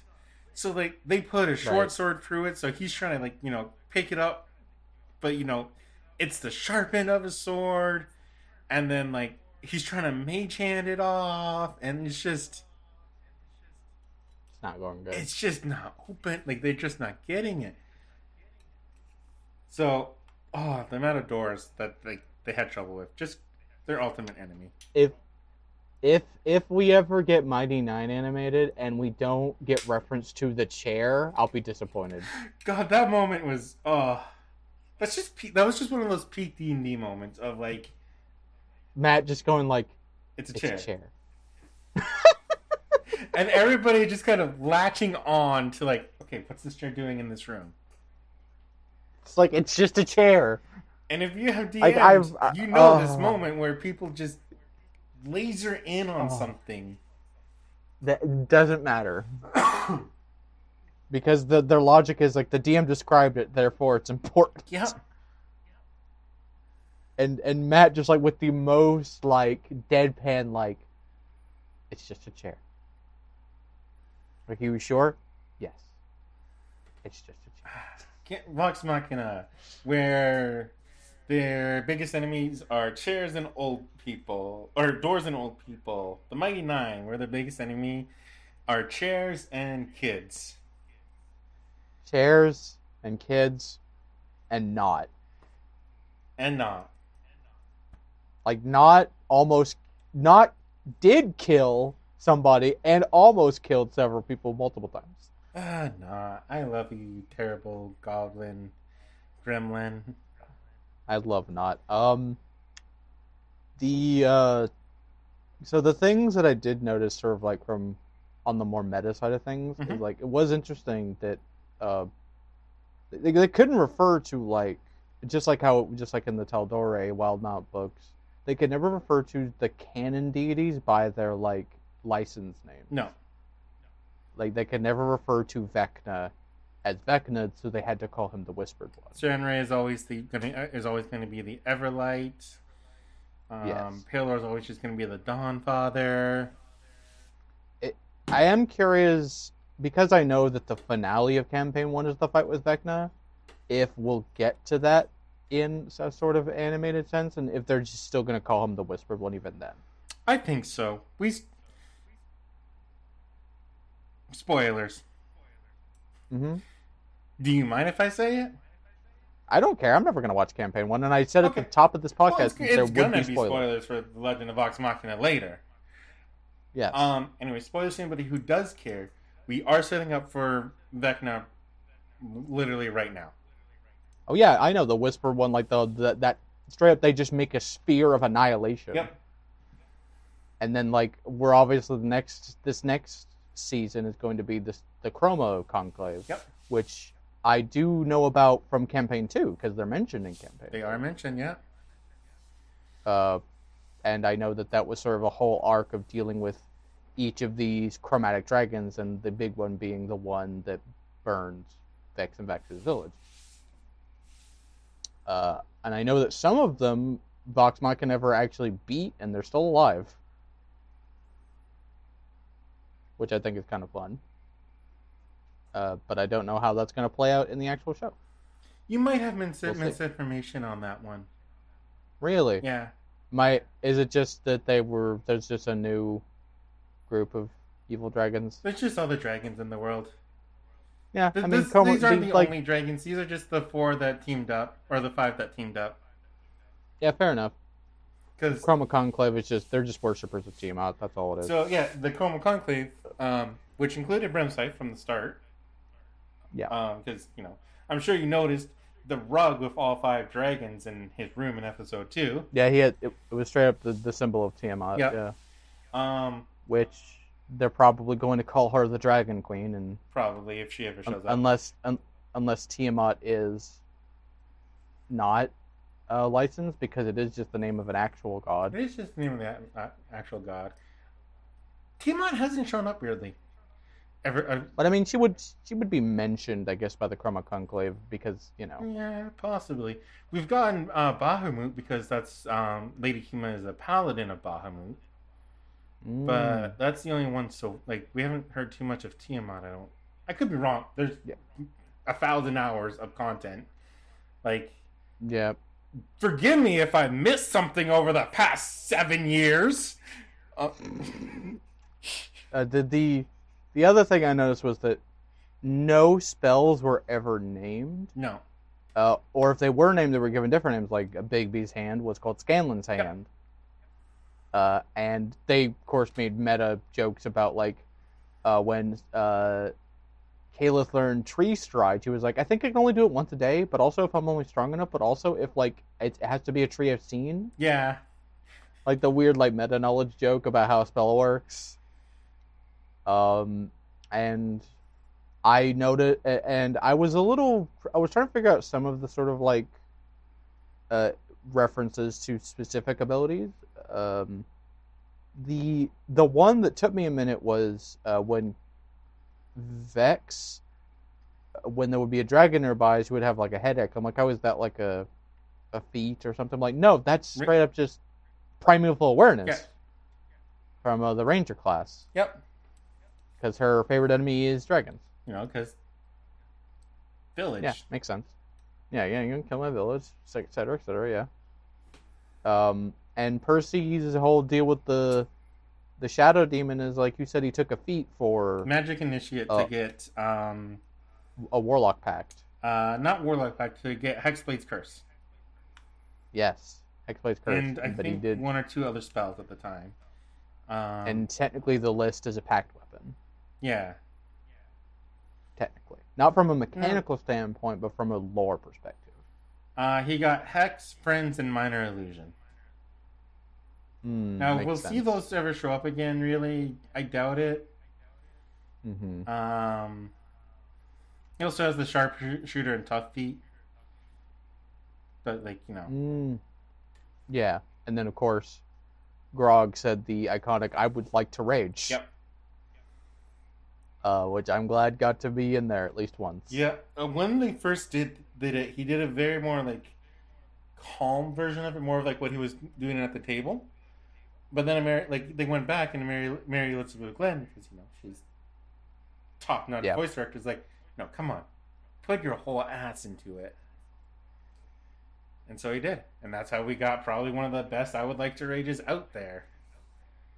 I my favorite thing in campaign two is anytime uh, Yasha says, uh, "I would like to rage," and Trevor's like, "Yeah, you do." Yeah, yeah. it continues with Ashton in campaign three. Uh, that's very cute. Um, not quite to the same extent, but like every now and then, because Yeah, it's what you yeah, see. I know another- barbarian. yeah. I know another thing that happens in campaign three is that uh, Sam is the cleric, so fucking Laura is just like, "Come on, cleric, heal us, cleric. Come on, Yeah, you're the cleric, right?" Because of how much shit Sam gave her when she was a cleric. because Laura does not heal as a cleric. Yeah, but that's that's and Sam is under the misunderstanding that that's all clerics do. No, that's true. But you know, it's better that understanding than um, to reference the Adventure Zone, Merle, Merle who doesn't Own know how to heal. truth. I love Merle, but he does not know how to heal. Uh, but no, Laura Bailey's approach to clerics and healing in general is more that it is better to do damage to you because they're likely to just wipe out all the da- all the health you just healed. Yeah, So better to kill Uh, them fast than to um, let them let them have a turn. yeah. Taliesin has a better healer mentality than Laura does. Yeah. I, I mean, Uh, after you know certain events, she starts changing that healer mentality a bit. Hmm, but never quite never quite to the same extent as Caduceus. I just like Jester because she's not the typical cleric. Yeah. Neither is Caduceus, though. To be fair, He's not the typical cleric. I mean Pike is the Pike is the typical cleric. typical cleric with a side of fun to her. Mm-hmm. Um But yeah, no, he Cleric of the Grave I think is probably one of the best healing clerics in the game, like in D and D fifth edition. Yeah, Grave Cleric is very good. I Especially their ability at later levels to nullify natural twenties. or the thing where if you're healing somebody from zero, it's like you get the full amount. Yeah. That that ability is insane. Beacon of Hope That's is also way too good for Yeah, you just received max is. healing. Great. Like Yeah, don't paladins only get that I thought it was un- unless spell. you're okay? I I knew that it was um. Grave clerics got it as a thing they always had, but I didn't know clerics always got that spell. I could be wrong. I know some clerics have access to it. I know paladins get it. Yeah. Uh, I mean that make that that's a spell that does make sense for paladins. Um, I am kind of sad we never got to see much of um, Vex. She's a ranger, but she doesn't cast that many spells. no, she never cast that too, too many spells either in uh, in game. Hmm. That's kind of a pity. Yeah, she's always just more of a Rangers- sharpshooter, and um, Yeah. you see it in the uh, fight with the armored suits where like she multiplies her arrows and stuff.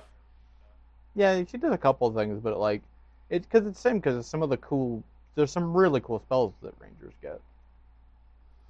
Uh, there, there's some stuff that I'm like I'm looking forward to like definitely seeing. Um, it is so strange to me that like that this is the first, even though this is an official license, this is the first like real D and D thing in terms of like other media like anim- like animated media other than the original show that we've ever gotten. Mm-hmm. Especially considering how popular D and D is now, you would think that Wizards of the Coast would want to try and like market an officially licensed D and D show. Yeah, it's kind of shocking that like, they haven't really gone to. I and I have a feeling, and I'm hoping that this is going to kind of kickstart more of that. Um, Oh yeah, no, I I would love like, I don't know how you would do it. Like, do do you do the the old show where it's like more of a meta thing where like you're trapped in the game, or is it like do you make do you take some of the canon characters that are in some of the pre-established adventures and adapt it? Do you adapt some of the books? Like, do you adapt like the Drizzt books, or you know, there's a lot of options. That's the great thing about it, because just like playing D and D, they could go so many different ways about it. They could, they'll probably start with the Forgotten Realms, but they could always go to, over to Eberron, Dragonlance, Ravenloft. Like, they've Yeah, got that room um, to just move around. Hell, you Yeah, what, what of- would be a great way to do it is to center it around like Spelljammer somehow. Yeah, there's there's options. There's there's a lot of options. So quite shocking that yeah we haven't seen that. Um, especially like something like an adaptation of the Drizzt books, considering how popular those were. oh yeah. Um, the the and speaking of Dragonlance, uh, this is getting to the Easter eggs. Like one of the uh, Easter eggs I noticed was fucking Gilmore straight up just summoning one of the Dragonlances, yeah. One of the Dragonlances. one of the His Dragonlances- is just loaded full, with full of them. There's a, a stuffed uh fucking what's his name red the, ferret, the ferret sprinkle. Sprinkle, uh, Tusklove is there. That's the most obvious one, and it's got uh, fucking Fjord and uh, Jester uh, on it Jester Jester on it. because that's just yeah that's Uh, what also- it was originally or very similar. We also we also do see that Pike did in fact buy it and is reading it later, Yeah, which is very funny. Um, you know what was the deepest cut though that was in Gilmore's shop? what what do you think is the deepest cut? The deepest cut is that there is a glass case Mhm. with a sandal. Gary Gygax's sandal. Gary Gygax's sandal. That For those, the- okay, Um, somebody, at, one of the heads at Titmouse, had that sandal for a year. Yeah, so for those who don't know, when Gary Gygax was making Dungeons and Dragons, he wasn't doing it as a living for a long time. And when he wasn't doing it for a living, he was doing it on the side. He was a cobbler. And when uh, he was in the middle of sort of like D&D being licensed and whatnot, and when he actually started finally making enough money for D&D to be his job, he was in the middle of a commission. And he decided to stop halfway through that commission which was a two sandals, and the one sandal is the last shoe that he ever made, which is called Gygax's sandal. I believe And yeah, that it is Chris the- Prynoski won it in a bid shortly before production began. That is the, the that that was the deepest cut of any of them. I'd, yeah, I'd agree that that sandal being pro- the deepest cut. Um, if Uh, you don't and know then, like, I know specifically, um, Yeah, right There's- next to the sandal is a skull. However, the it looks like Beau. you think it looks like Beau? It looks it's got like the hair, Eh, I guess a little the bit. Um, it's more. I think it. What my understanding is, it's more of a reference to another thing that's going to be cut, in which um, shortly after the Chroma Conclave arc started, they had found this skull that was promising to grant them any wish that they wanted, Mm. and so there was a lot of arguing about um, using this skull to you know, get rid of the dragons. Ah. Um, the original skull was, or the skull was actually a githyanki um, trapped inside of it. And whoever made a wish on it would have had their soul swapped with the githyanki. And uh, a team of Githzerai would have started hunting the party if they had made the wish. Nice. So, Uh, for the best okay. of that, that, that they never made the wish on that.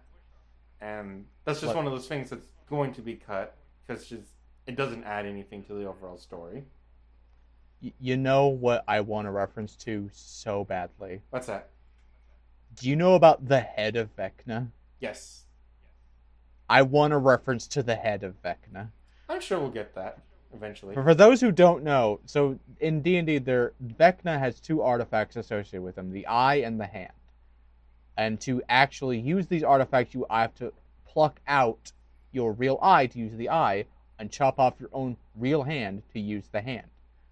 Uh, so, as sort of like a joke, one DM was with a group of very experienced players who were well versed in the lore and made a artifact called the head of Vecna, uh, which the uh, the group found and found it was like, oh, this thing is kind of evil and it, it is magic, and it was like they assumed it was the and then the DM was like, oh yeah, the it's the head of Vecna, but you have to chop off your own head, and so one of the players was stupid enough to actually get his own head chopped off, and of course it didn't work.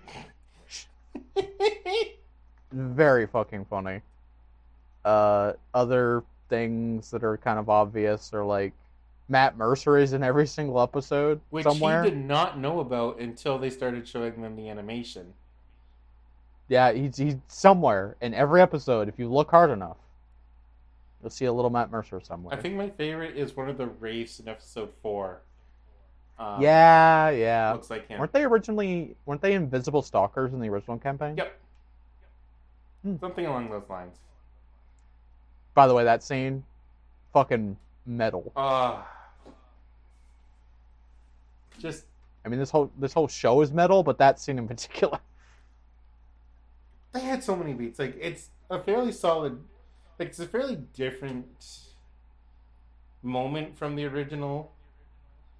Um, but man, they hit it so well, especially with like Yeah. you know Keyleth figuring out Sunbeam.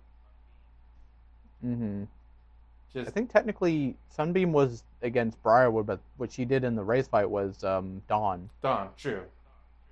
Yeah, I Still, think it, that was it was it's leading Dawn. into that overall throughout her. hmm That thread, yeah.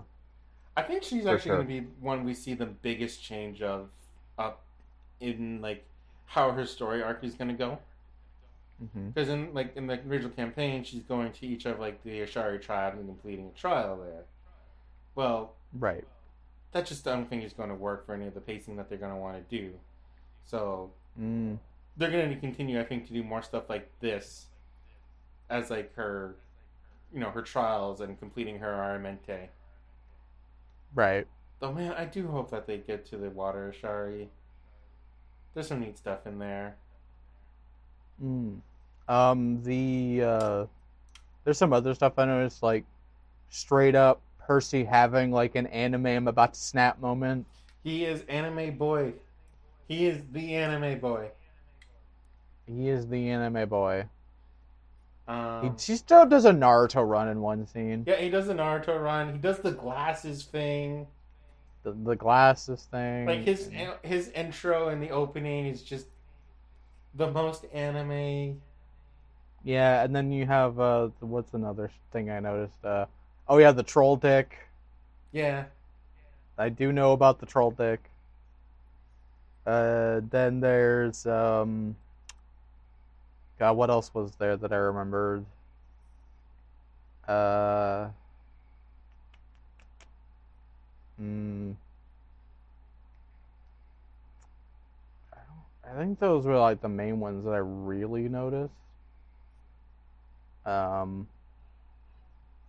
Uh, any other ones that I might have missed are just because I'm not as familiar with campaign one. I mean, there's just so much. It's loaded everywhere.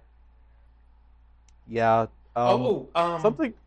Yes. The uh, there is a dice in every single episode. Ah. Um, oh, there's that. there's There is that one scene where dice at least. I, ha- I There's that caught them one all, scene. but I've seen a few. uh, I think the th- most there is that. noticeable is when they get caught in Gilmore's shop, and he ca- catch, catches them in like uh, eight-sided die. Yeah, yeah. There's that one scene where Scanlan is like going through the thing, and like he runs into that uh room where they're just playing D and D. Yeah, roll to hit. Roll to hit. I know Uh, you talked about Scambo, like that episode being like very tonal whiplash. It Mhm. almost got cut because they could they were having trouble with like figuring out exactly where to put it. But like it's Mhm. also again one of the other favorite moments from campaign one because him polymorphing into a triceratops and rampaging throughout the place is just Iconic. I, it's iconic. Like, Yeah. it's great. It's one of our like favorite moment. And in the original, um, Lord uh, Vermeer doesn't get as much like one-on-one action with them because you know Mm. he's running around setting everything afire, and Vermeer just can't catch up. So I, I think they did the right decision of like making this guy more imposing and catching up with him. Just made for a better action scene all around. Yeah, see, that's another example of like not following the canon can like leads to more satisfactory things from a narrative perspective. It can lead to more satisfaction. It, and again, it's that it's that idea and philosophy of what is the essence of what we want to do here.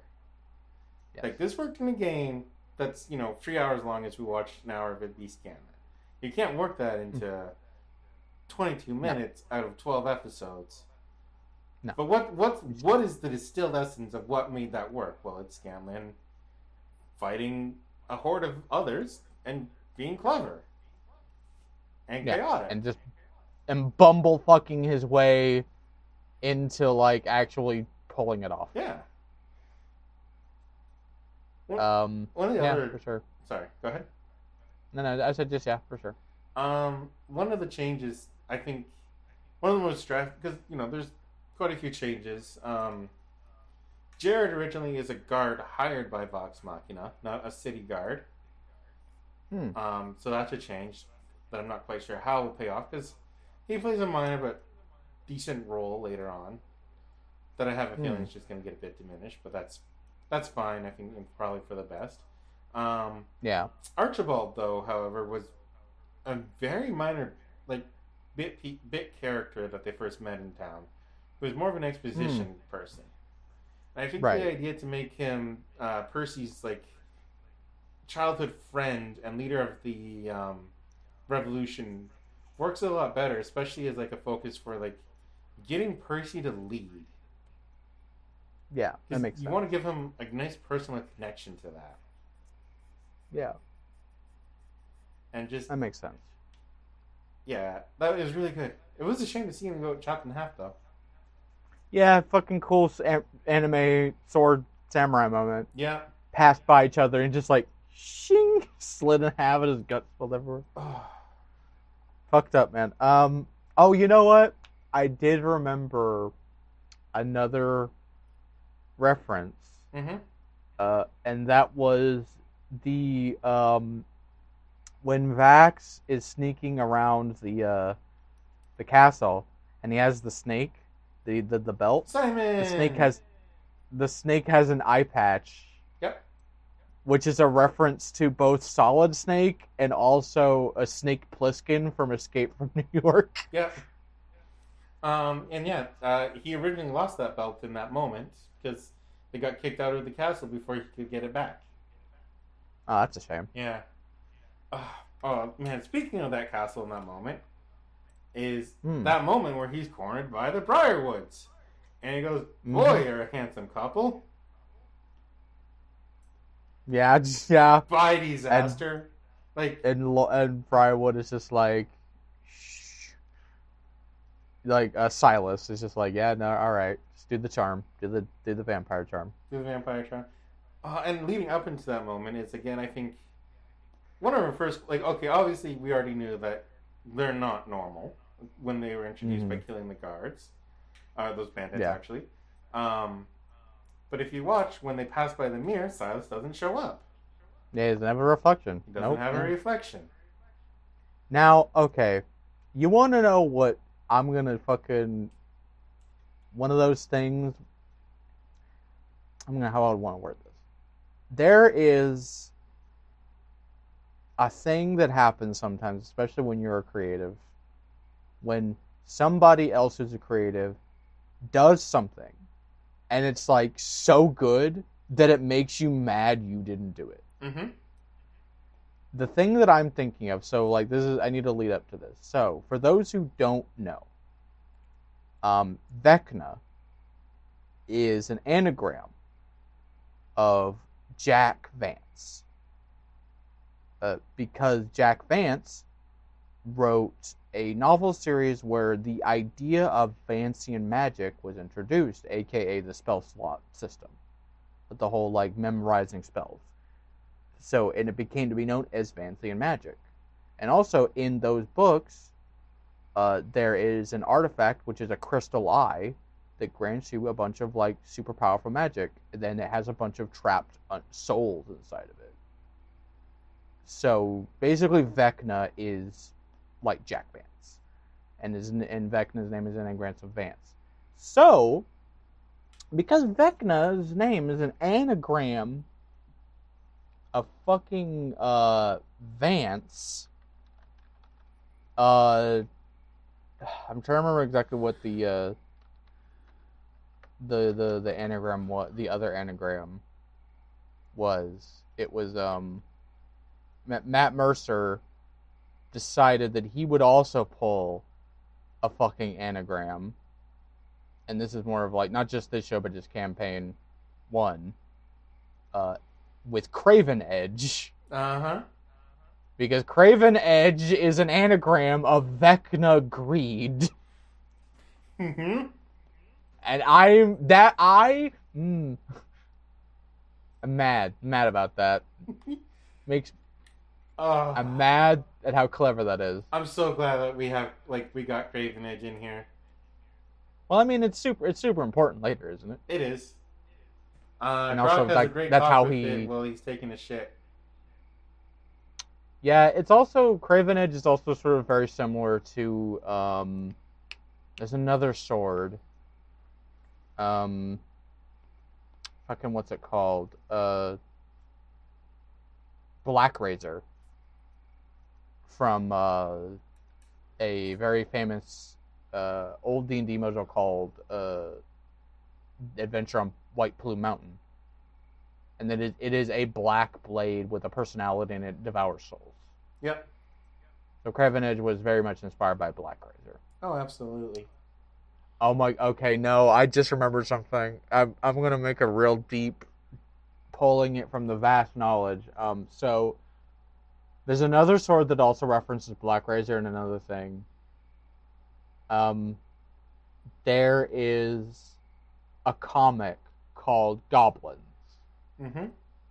and that comic is sort of like a deconstruction of D and D, and it's like a like at first it starts off as like a comedy, like gag thing about like D and D jokes, and like it's just from the perspective of a bunch of goblins who are living in a village, but eventually it starts to become like about a group of goblins, uh, and this sort of like deconstruction of the racism towards certain types of creatures in D&D like goblins and ogres and stuff like that.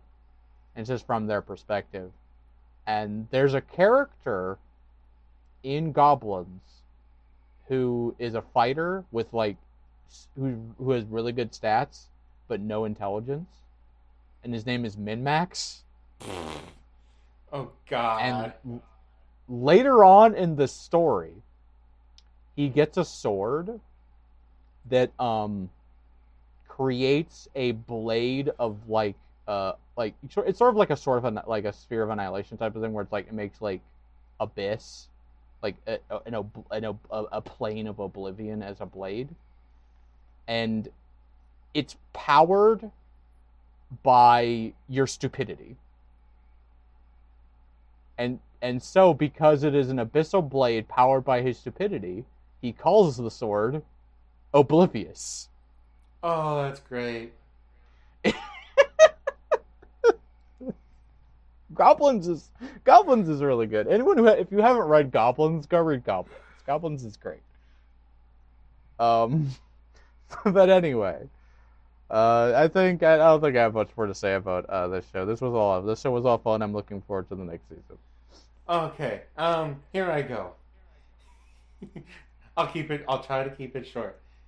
One, Go on. Obviously, Delilah and Silas, p- power couple, like of the Mm. fucking century. absolute power couple Your evil power couple never. Who sells their soul to bring their dead husband back? Not yours, that's for sure. Like I this broke is the world for you. gone wrong, and I am here for it. what was the thing i broke the world for you Yes, I broke the world for us. Like yeah mm, mm, delicious.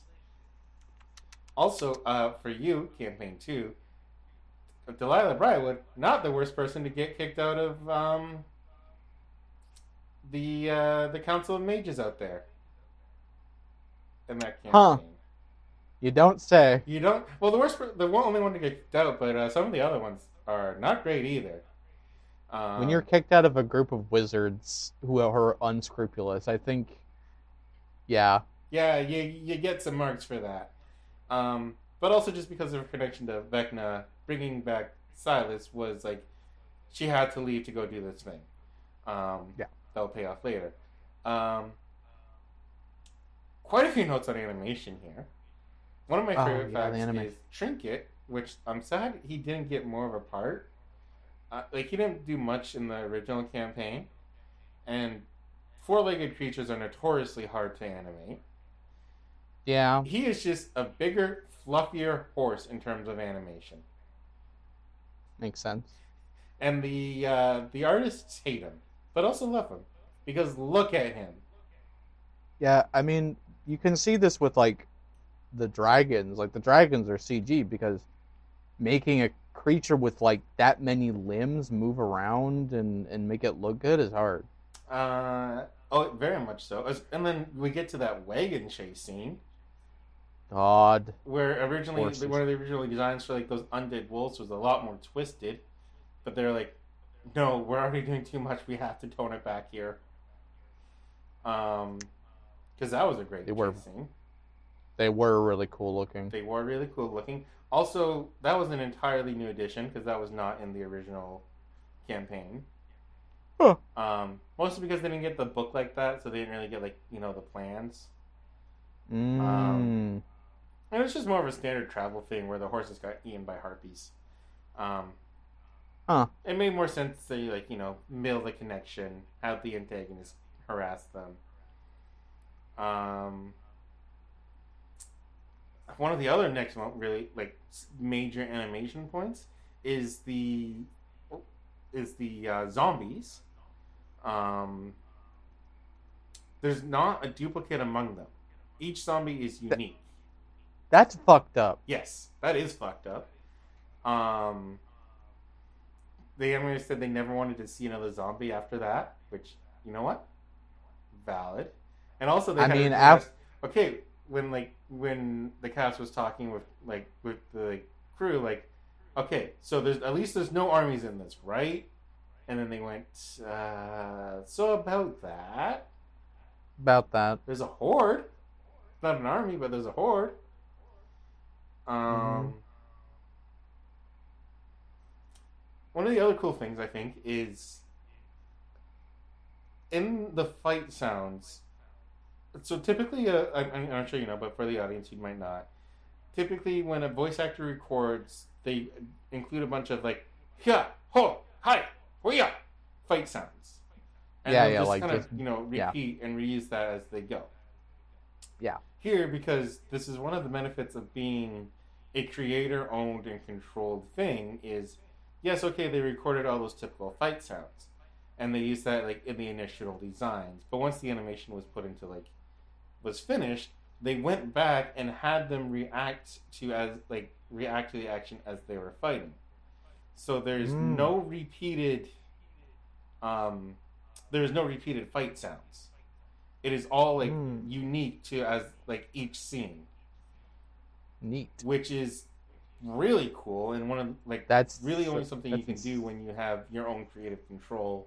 You have full control. Yeah, that that is insane. Actually. Yeah, like you cannot get uh, you cannot do this under anybody else. No. Um, one of the great benefits of this, yeah, there's so many great animations and just the animation in Mhm. this series is just phenomenal. Like Yeah, it's it's up it there with like here. it's up there with Titmouse's best work, like in, in stuff like Motor City and stuff. and yeah, just oh, blows me away. Um, one of the fun facts is one of the art designers, um, Arthur. Uh, what's his name? I had it, I have it up here somewhere. Um,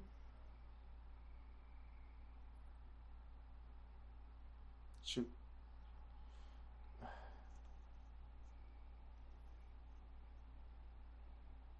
Why?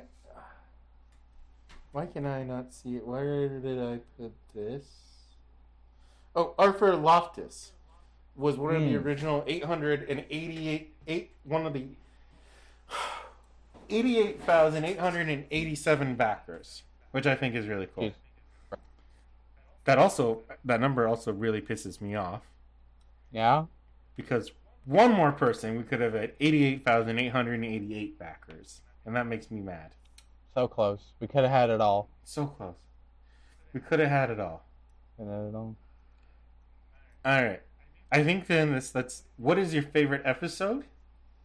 And then what is your favorite like scene or moment in general? Uh, I think my favorite episode. Hmm, that's a good question.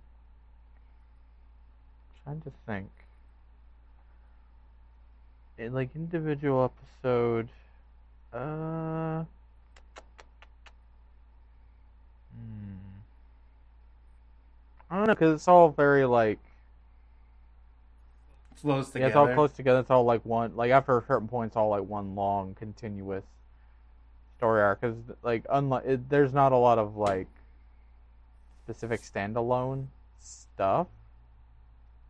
Um, but if I had to pick one, it's probably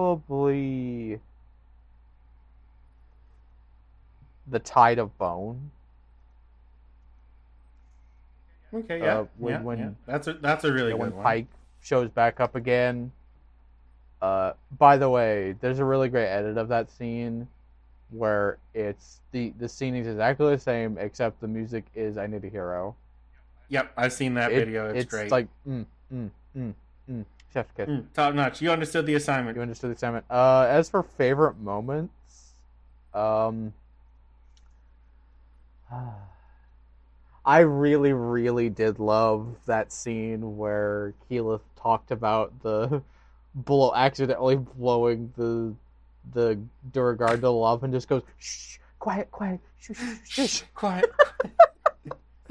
yeah, that's a great moment. Everybody's just like, "Wow, that's fucked up." That's fucked up. Oh God. Uh, yeah that and then that and that you know what actually i think my favorite scene uh, is probably when percy uses bad news against the giant yeah. boom fucking Yeah, sick yeah. as shit what about you Um. Okay. Favorite episode. It's a, probably a toss up between Scambo and the Tide of Bone mm-hmm. because I do just love, well, both moments of um, Scanlan's you know breaking and distraction is just, it's so much fun to watch. Yeah. But also the other crew like breaking like breaking into the house and Grog going, "Oh come on." Everybody like, what if it's a trap? And he's like, oh, Grog's like, oh, what if? And knocks the door down. And then there's just all those archers there, like, oh, look, it's a trap. who would have guessed It just gleeful, like, again, one of those moments slightly changed from the original campaign, but works great here. not everything's a, Where he just has a lot of fun with it. not it. everything's a trap Not everything's a trap, but this one certainly was. yep And then, you know, leading to, oh, seeing Cassandra and then having her throat, like, having her killed by uh, Professor Anders. Shink, who at, who was one of Matt's favorite characters to play because he got to have a bard to use against a barbarian, Mm. which is a lot of fun. yeah when you get to mind Um, mind control the barbarian it's always fun And then I think I really like the moment where Keyleth heals Cassandra because it just really shows the difference. Be- like they really, they really did a lot of work to like make the difference between Keyleth, Pike, and Scanlan stand out. yeah which I really enjoyed. Um, and then favorite moment. Oh, I think the entire just the entire fight at the Ziggurat. yeah Like, yeah there's so many like just all the fight scenes and like all their blending and Vax versus Vex, as like these two know each other so well as they're just fighting and she's using the like sh- like the the um, bow bow to like wrap around his wrist and stuff. yeah I, I really like that and just the Yeah, ah, physicality I like it. that bit where Briarwood, another anime thing that I really like when someone punches someone so hard it makes like a shockwave, and just send Yeah. just sends Grog flying. I like Grog's like, if I don't know where I'm swinging, neither do you. Moment. I mean, that's he's correct. yeah. Or Delilah just casting um, silence on Yeah, Scanlan like, shush, and just shh. man. Like, Like that's how that, that's how you stop a bar. sil- no, that's how you stop a caster. Period. that is how you stop a caster. When you period. cast but silence, especially a bar. when you cast silence, and then every caster in the party realizes how many spells have verbal components. the other thing is when you take away their hands and they realize how many. Spells Uh, have uh, somatic components. yep. Yeah. Yeah, Um, honorable mention goes to Keyleth's Ice Wall. uh, it was a cone of cold, Uh, wasn't it? Yes, I, I think it, well, cone of cold, the Wall of Ice. It's it looked like a like a really high level cast of of cold. um, Pike's entrance Yeah, because we, as we already discussed, you know, fucking cool as shit. did, did, did Um, like the reference to Pike's constant astral projection. Because she's always away from blind spot. Yeah, So glad though that she gets to be with the cast full time now because she's just a fucking hoot. yeah, yeah. Um, but also that moment where, because they made some changes to Vax's and Keyleth's romance, Oh, where she like he's like, you know, I love you, and she's like, now with the zombies, are you kidding Yeah. me? yeah. Of all times, Of all times, yeah. which is great. And yeah, uh, uh, in the campaign, like this was their first like he'd been like hinting at it like throughout both the home game and like leading up to that moment in stream. hmm that you know he had, he had feelings for her, and then uh, they kissed there, and yeah, her death at the end was originally um, Vex, if I remember correctly. Interesting. So that's a, that's a bit of a change. It's a shame that um, Keyleth's first death is not as a goldfish jumping off a cliff, but say la vie. Still one of my favorite moments in any D and D. I'll never. I. There are very few moments that I do know from campaign one, and that is one of them. And it is I so fucking. was watching that live and then like I was having waiting on a friend to come in and then like they come in and it's like what's happening I'm like Keyleth's dead she's like what it's only been 15 minutes How did she I'm like, die? "Yeah." What happened? she jumped off a cliff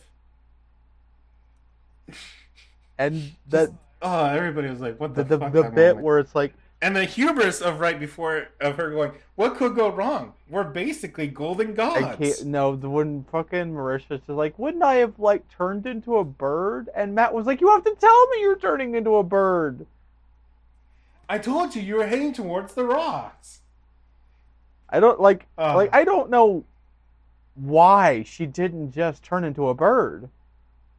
Like at any she thought she was gonna hit the water like even And she thought she was more water word than rock no, but uh, but like also like when she cast gust of wind, that moment where she did that, she could have just turned into a bird.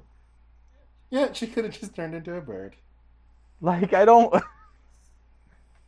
just turn into a bird.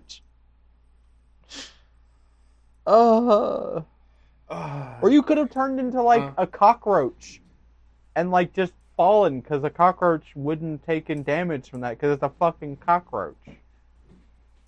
Because of how mass works.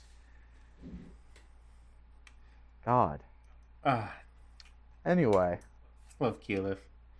And then last honorable mention, because I, I we do need to stop, and I could talk about fucking Vox Machina and Critical Role all day yeah, I long. mean, yeah, yeah. It is the final episode where like the names on Percy's gun start like turning into his party members and stuff. Mm, yeah. and that's really good. And I remember in the original campaign, in the original wrap up, um, it, they both Matt and Taliesin had had the exact same idea that the gun would just keep getting new names over and over for all time, hmm like independently of each other, and they didn't like realize that until like they were talking. It's like, wait, you had that idea? Yeah, you had that idea? Yeah, Huh. Wild. yeah, because it's just one of those ideas that just you know a revenge narrative. This just makes sense. Yeah. In another time, in another place, uh, Percy would have been a vengeance paladin. Oh yeah, Yeah, you could actually make an argument for an AU of Vengeance Paladin. Mm-hmm. Another time, another place. Oh, oh boy. That's Anyways, Yep. After recording a length episode of Critical Role, I think we can call that, it here. that, that. So that's that's the show. Um, if you enjoyed the show, please uh, leave a comment, leave some sort of feedback wherever you're listening to this. Uh, rate and review us; it's greatly appreciated. Um, if you want to get in touch with the show, you can email us at acmepodcast uh, at gmail.com. Scarlett, can you get me that again? That's Acme Podcast at gmail.com.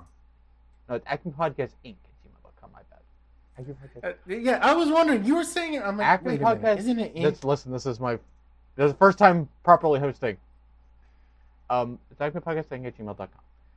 Um, you, Acme Podcast Inc. at gmail.com. Acme Podcast Inc. at, G, Acme Podcast Inc. at gmail.com. You can also find us on Twitter at at. That's I N C P O D C A S T uh, S at Inc Podcasts.